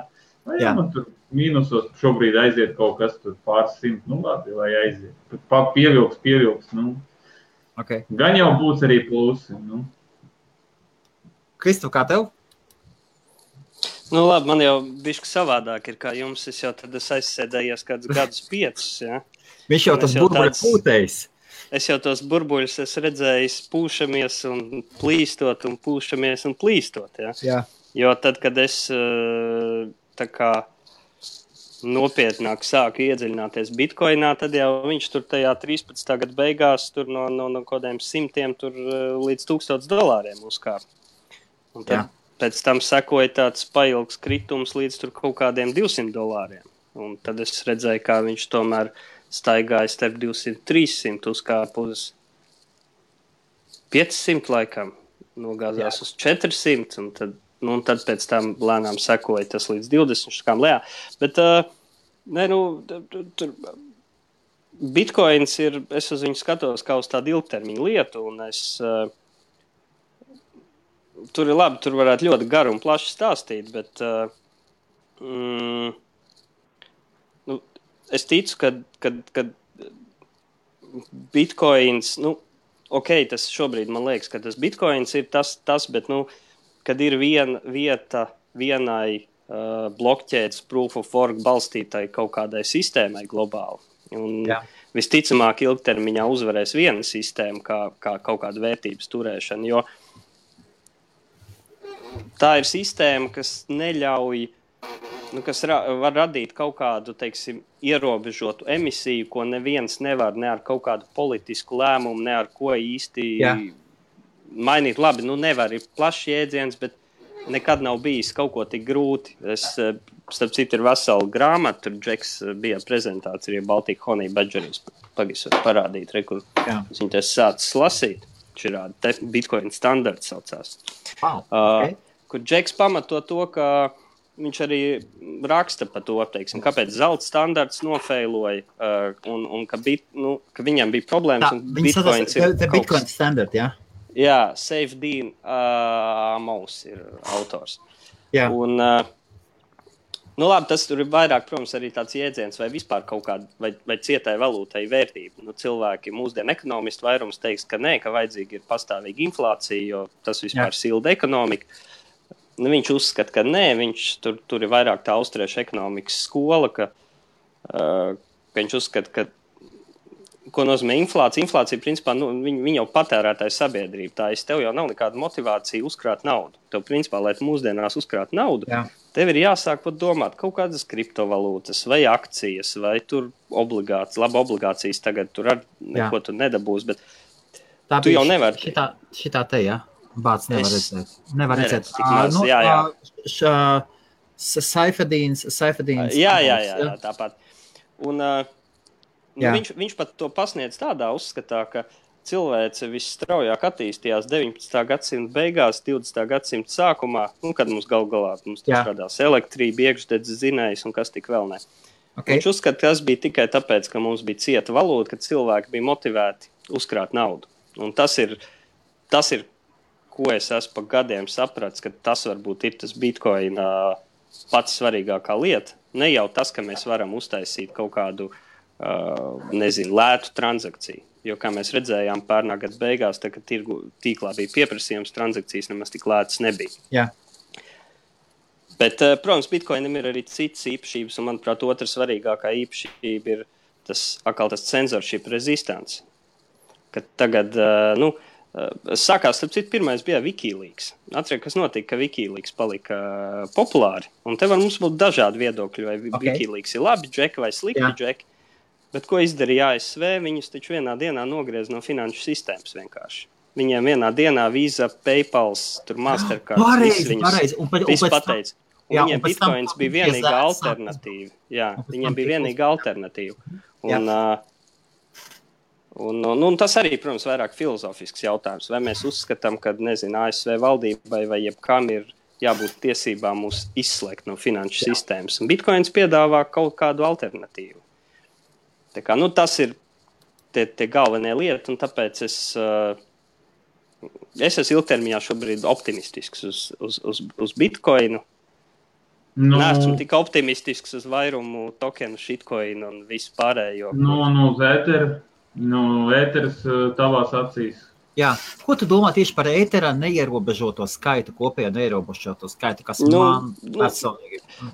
Ēterim ir vairākas, vairākas problēmas. Labi, es, es kā aiziet uz Baltiku Honey Badger, tur daži džeki vispār iet ar tādu uzskatu, ka viss, kas nav bitkoins, ir skams. Nu, jā, es tik, bi- es tik traki nedomāju, tas Viņi kaut viņi kaut, sauc par Bitcoin maksimālistu. Jā, jā, bet viņos ir, tur ir kaut kāds pamats. Zin, kā, labāk, Jā.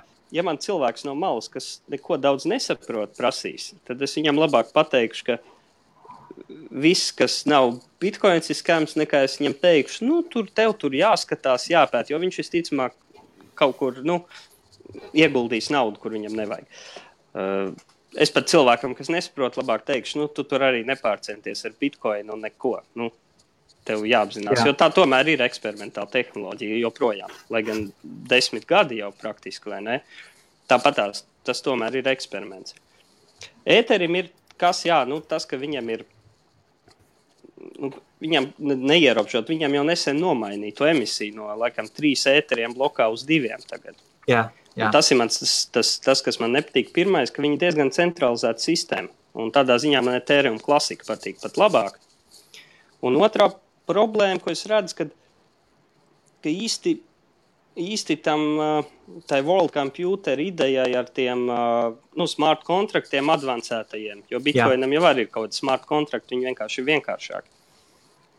Nav jau pagaidām ne, ne kaut kāda tāda, tādas, manuprāt, reāls problēmas atrisināts. Tas, teiksim, lielākais, kur, kur ir izmantota Ethereum nu, tehnoloģija, tas ir ICO principā.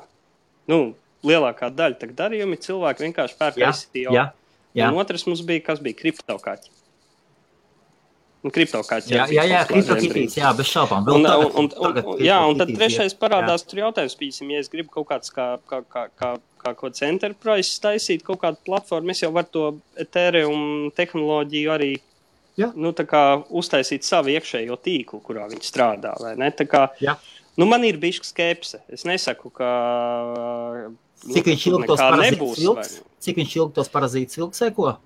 Ne, Tur vēl, ne, tur vēl, starp citu, vēl ir ceturtais aspekts, ka Ethereumam ir. Nu, par bitkoinu runā, ka ir scaling problēma, vai ne? Kad, Jā. nu, ko mēs redzējām decembrī, kad ļoti liels bija tās uh, Jā. transakciju komisijas. Tēterim jau tas notiek arī pa laikam, Aha. kad tīkls ir pārslogots. Kā, nu, redzēs, kā. kā Jā, nu taču uz, viņi, uz bet, ētera tā eh, lielākā daļa tokena visi ir RC20 Jā, tokeni. jā, jā. jā, Un visi sēž, un visi sēž uz tā nabaga ētera tīkla. Un ir, starp citu, ir arī, ir arī vēl piektā taisnība. lieta, ka, ka ir tāds projekts kā yep. Rootstock. Rootstock ir tā kā. Jā. Es, es viņu neesmu līdz galam vēl. Tur tā kā es apmēram esmu izlasījis aptuveni par viņu, bet Rootstock ideja ir, ka Rootstock piedāvā to pašu gudro kontraktu valodu, kas ir Ethereum, to Jā. solidity.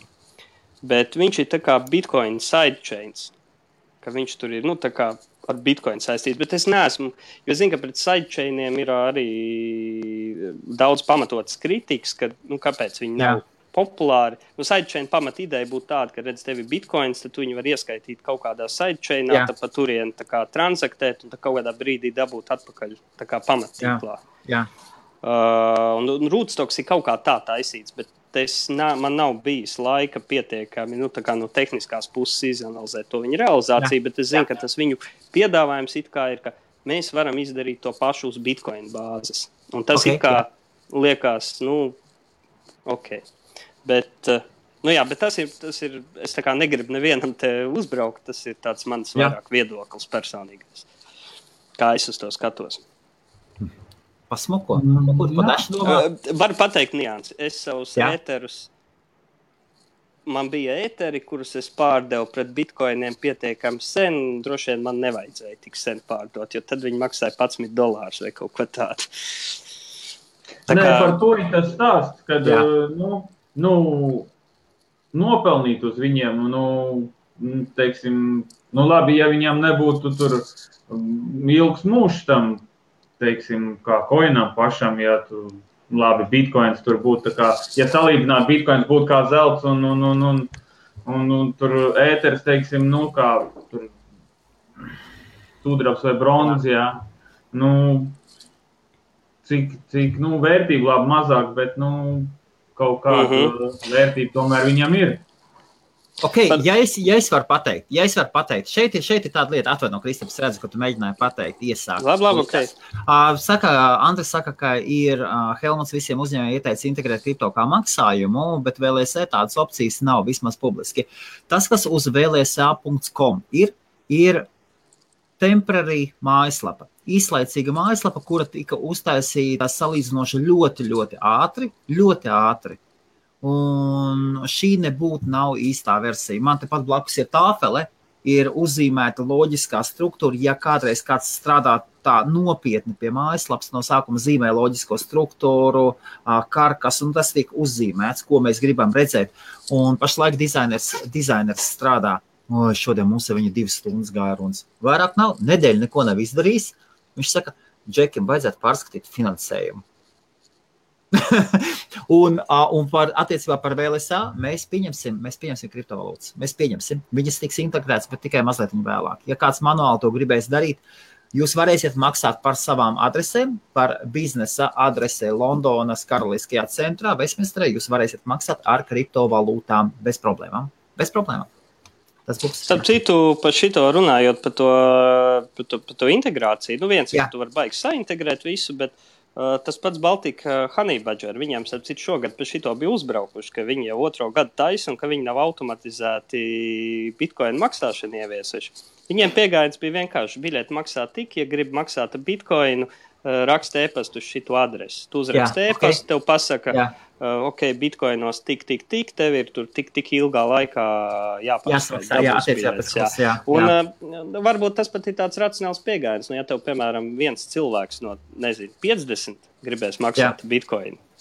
Un tad varbūt ar neatmaksājas baigi automatizēt to jā. pirmā brīdī ieintegrēt. Tieši tad jūs redzat, ka tev cilvēki interesējas, un tad var automatizēt, lai pats sev laiku ietaupītu.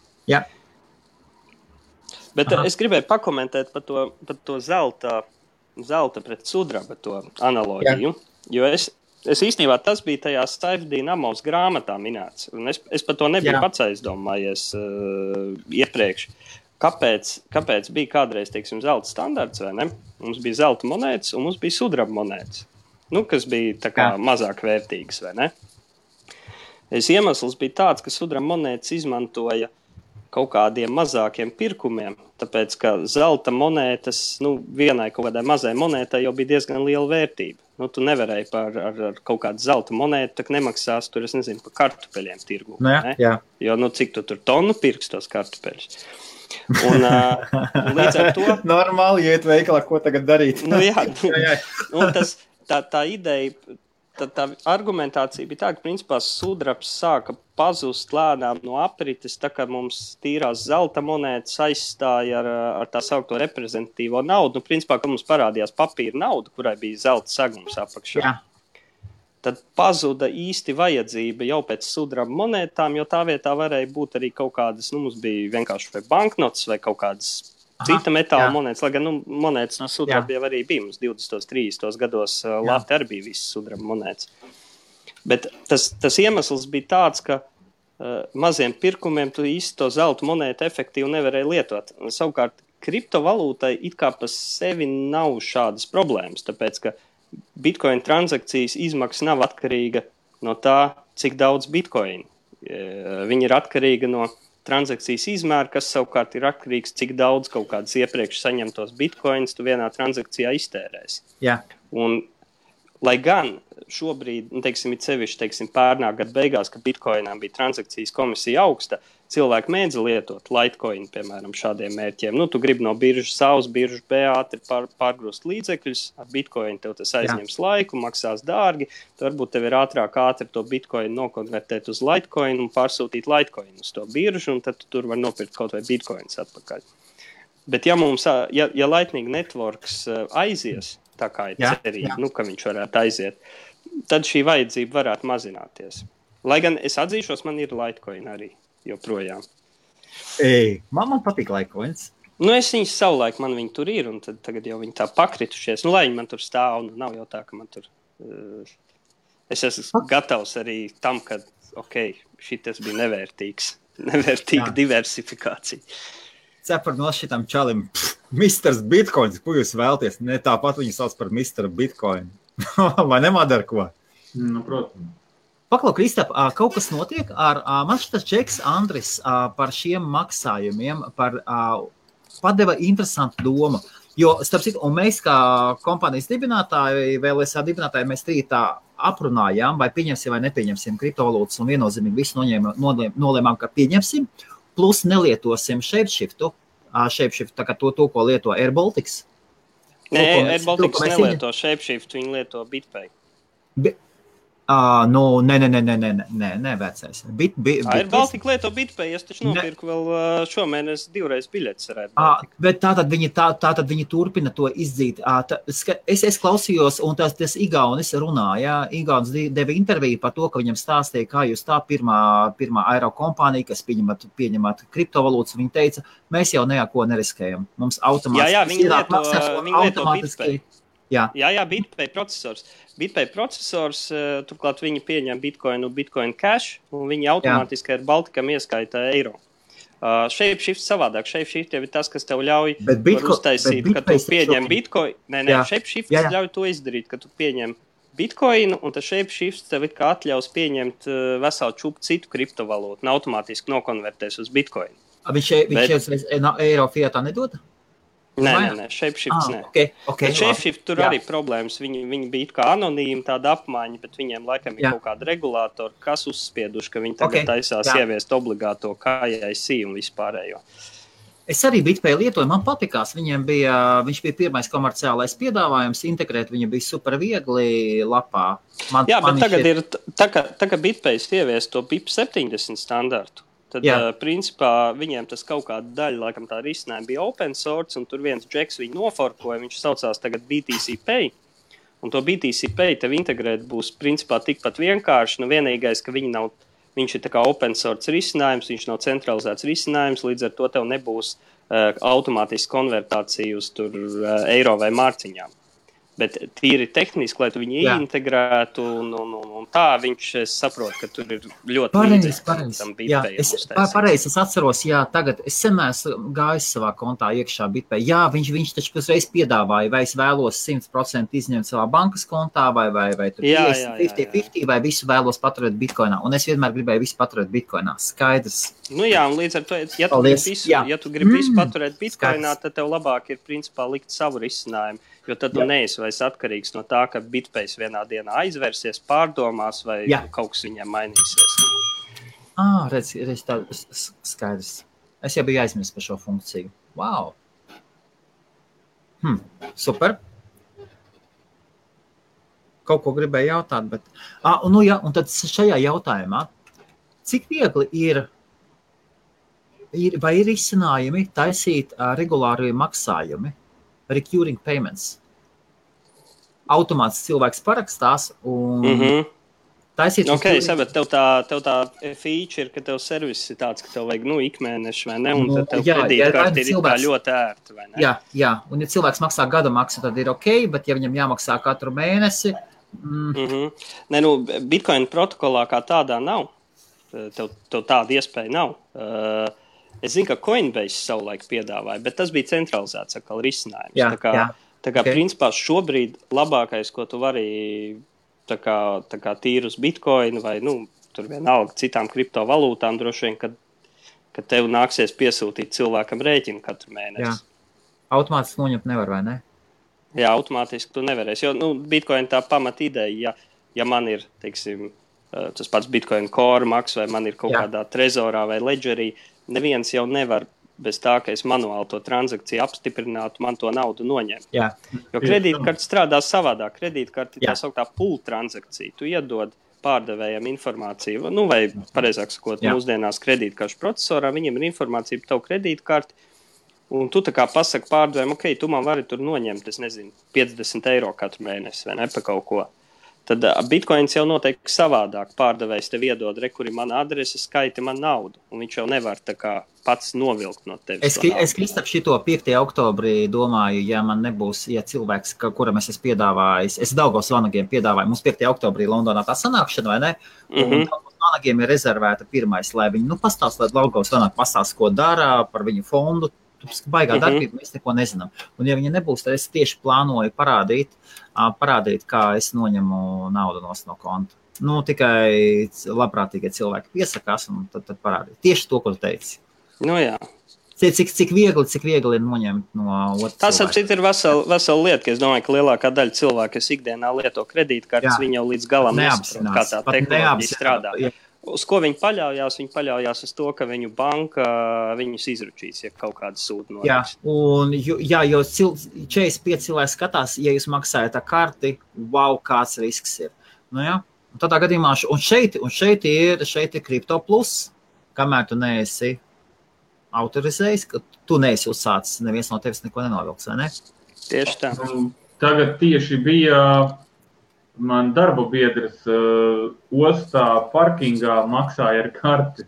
Un, uh, maksāja, viņa uh, transakcija nenotika, viņam rādījās kaut kādas trīs reizes.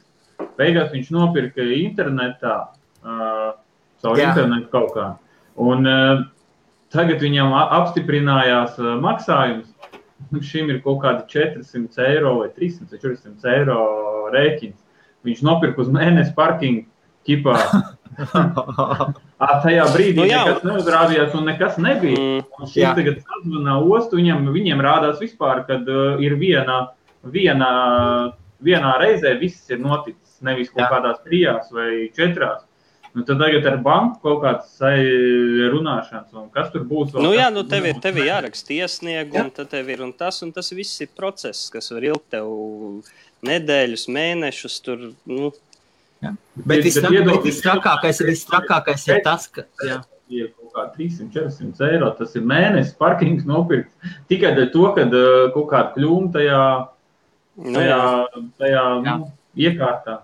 Jā, ne, labi. Te gan es uh, gribu gan nedaudz pateikt, ka nu, arī, teiksim, ja tu maksās ar bitkoinu, ja cilvēks nav, piemēram, nu, nesaprot visu līdz galam. Viņš nezina, kā pārbaudīt, vai kāda transakcija ir izgājusi. Nu, viņam arī var gadīties, ka viņš varbūt samaksā, viņam kaut kāds termināls pasaka, ka tu neesi samaksājis. Viņš neapskatās kaut kādā transakciju vēsturē, kad transakcija jau ir izgājusi, viņš skaita otrais. Nu, teorētiski tāda iespēja arī pastāv. Bet kredītkartē jau ir atkal tas otrs risks, jau no tevis kā uzņēmēja viedokļa.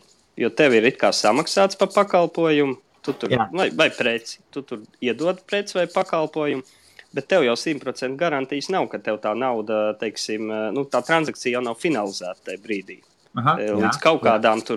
mēnešiem ir teorētiski iespēja to nu, chargeback uztaisīt. Nu, jā, nu, protams, praksē to, praksē to nav viegli izdarīt, jo visur jau ir kaut kāds fizisks cilvēks, tur ir krimināla lietas par to un jā. tā tālāk. Bet Aha. tīri tehnoloģiski. Uh, Bitcoin transakcijas priekšrocība ir, jā, ka viņa, tad, kad ir tie pāris apstiprinājumi, tev ir viņi praktiski viņi finišēti. Viss tev nevar neviens ar kaut kādiem, nezinu, tiesiskiem vai citiem šmaukšanās vai ne? kaut kādiem līdzekļiem to jā. transakciju vairs atsaukt. Jā, un to, to mēs zinām no tiem gadiem, tad, kad nozog, tad, kad apzog kādas biržas vai cilvēks. Ir sevišķi tā, kad biržas pa kārtīgo noslauc. Jā, nu, zina, zin, kuros makos kas ir un neko nevar izdarīt. Neko nevar izdarīt. Tā.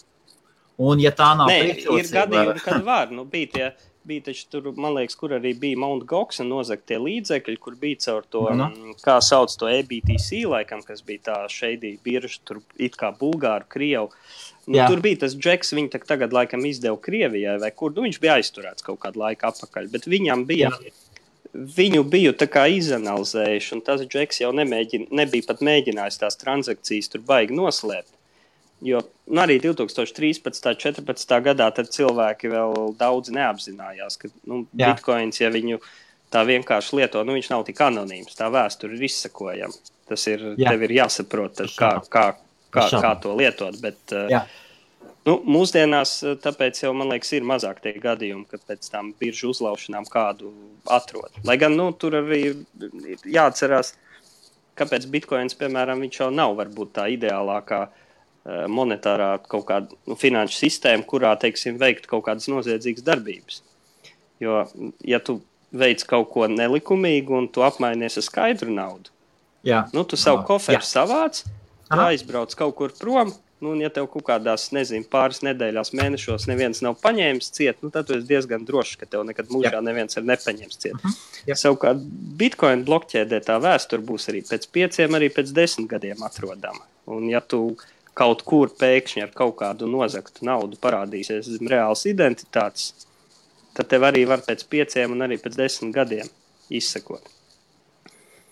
Tā kā, nu jā, tas, tas ko es gribēju pieminēt, jā, ka bitkoins nav tā kā gluži labākā lieta, kā veikt kaut kādas liela mēroga pretlikumīgas darbības. Jā. Jā, šeit ir čeks, kas saka, aprēķinot visi, kas ir kas labāk, īsumā labāk nodoties dropshippingam. Ja tev patīk dropshippings, ir ok. Andrej, te ir lieta tāda, ka katram no mums ir sava nodarbošanās.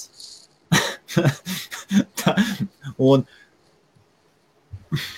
es nezinu. Nu, katram, katram taču jānodarbojas nu, arī ar kaut ko, kas patīk un kas interesē. Spēlējiet basketbolu, aplēpojiet sievietes, spērciet saviem bērniem šokolādi, dariet, ko vēlaties. Galu galā brauciet ar močiem.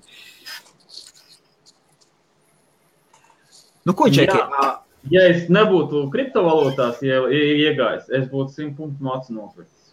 Ja? Mm. Jo... Es pat vairs nezinu, ko es būtu pa piecu gadu darījis. Mainot, nē, nē, man, nu, nu, man, man, bija, man noteikti būtu laiks citām lietām daudz vairāk kā šodien. Man bija plānā mots nopirkt, bet es domāju, nu nē, nu, tas mots nav, nu, arī tas prāts nav tik daudz, lai okay. mm, savaldītu sev Es Jā. domāju, ka dzīvot ar vēl gribās. Un, protams, ka būtu būt jau ar kaut kādiem baikiem, tur, protams. Un, un tā, ir tiem močiem. Es kā sīko arī uz aizvedu kāju ar rengeni taisīt arī viens ar vienu mocienes iekšā. Apsēdināja maliņā. Viņi apsedz, apseguši bija paltraku kaut kādu, lai neredz droši vien, kas viņam tur bija sēdēja un gaidīja savu kārtu. Moči ir moči. Un pat tas, ka viņš bija pilnīgi tur ādā visā, var redzēt, tur kaut kas labs bija. Tā nu. Toties tā, forši. Tāds jau parasti maz donors atnes, vēl un liek uzgaidīt. Parasti to liek galdu vai, vai, vai maisā un viss. Nu, ko, Džeki, lieliski. Baigi, baigi foršais laiks bija ar mazām tehniskām problēmām, bet čiki puki. Nu, ko uz beigām? Kāds novēlējums? Sākam Madars. Vienalga, vai pa kripto, vai tāpat. Tā, turieties. Tie, kas ir kripto, turieties. Būs, būs gan jau labi laiki, esam optimisti. Vis, visiem jauku nakti. Ejiet gulēt. Neķerat kreņķi. ok. Kristap? Jā, man patīk tā, tā nots, kas mums iepriekš bija. Nu, kad uh, vajag cilvēkiem nodarboties ar lietām, kas sagādā prieku un kas patīk. Jā. Un, ja vienam sagādā prieku būvēt minerus, nu, lai viņš būvē minerus, nu, citam, nezinu, patīk vienkārši kaut ko hardcore ar bitkoinu darboties, kā man, nu, cita lieta, vai ne? Jā, cit, cit, citam gribas ar dropshipping ņemties, jā. Nu, Arī super. Tas jā. ir ja, ja, ja cilvēks eh, nezinu, badā nemirst un dara to, kas viņam patīk, un jūtas ar to laimīgs, nu, to vajag arī darīt. Ideāli. Paldies! Tātad vēlreiz mums bija kopā no tālā gala. Mums ir Madars, Madars Ragovskis, Zviedrijā, Maineri Naudnesis, Naudes 1, 2, 3. Tālāk mums ir Kristaps Kaupe, ir Bitcoin Latvija, manuprāt, Facebookā kvalitatīvākā un labākā grupa par kriptovalūtām latviešu valodā, ļoti smagi moderēta. Un Mr. Bitcoins un Kaspars Krūmiņš, kuram bija šodien pārāvumi sakaros, ir nu, zelžu džeks. Un, lai ko par viņu cilvēki neteikt, atcerēsimies 49 grafiskās kartes, tā maino un, uh, un uz doto mirkli 45 kHz uz zīkašu. Ja, ja tas liekas maz, nu, tā tad tev ir ferma. Labi. Visiem ar labu nakti. Un pērciet kaut ko foršu par savām kriptām arī. Pērciet un nelieniet kredītos. Nelieniet kredītos dieva dēļ. Man ne? Džeki. Cits teiktu, treidojiet. Cepieties. Mauciet, dzīvojiet. čau, čau.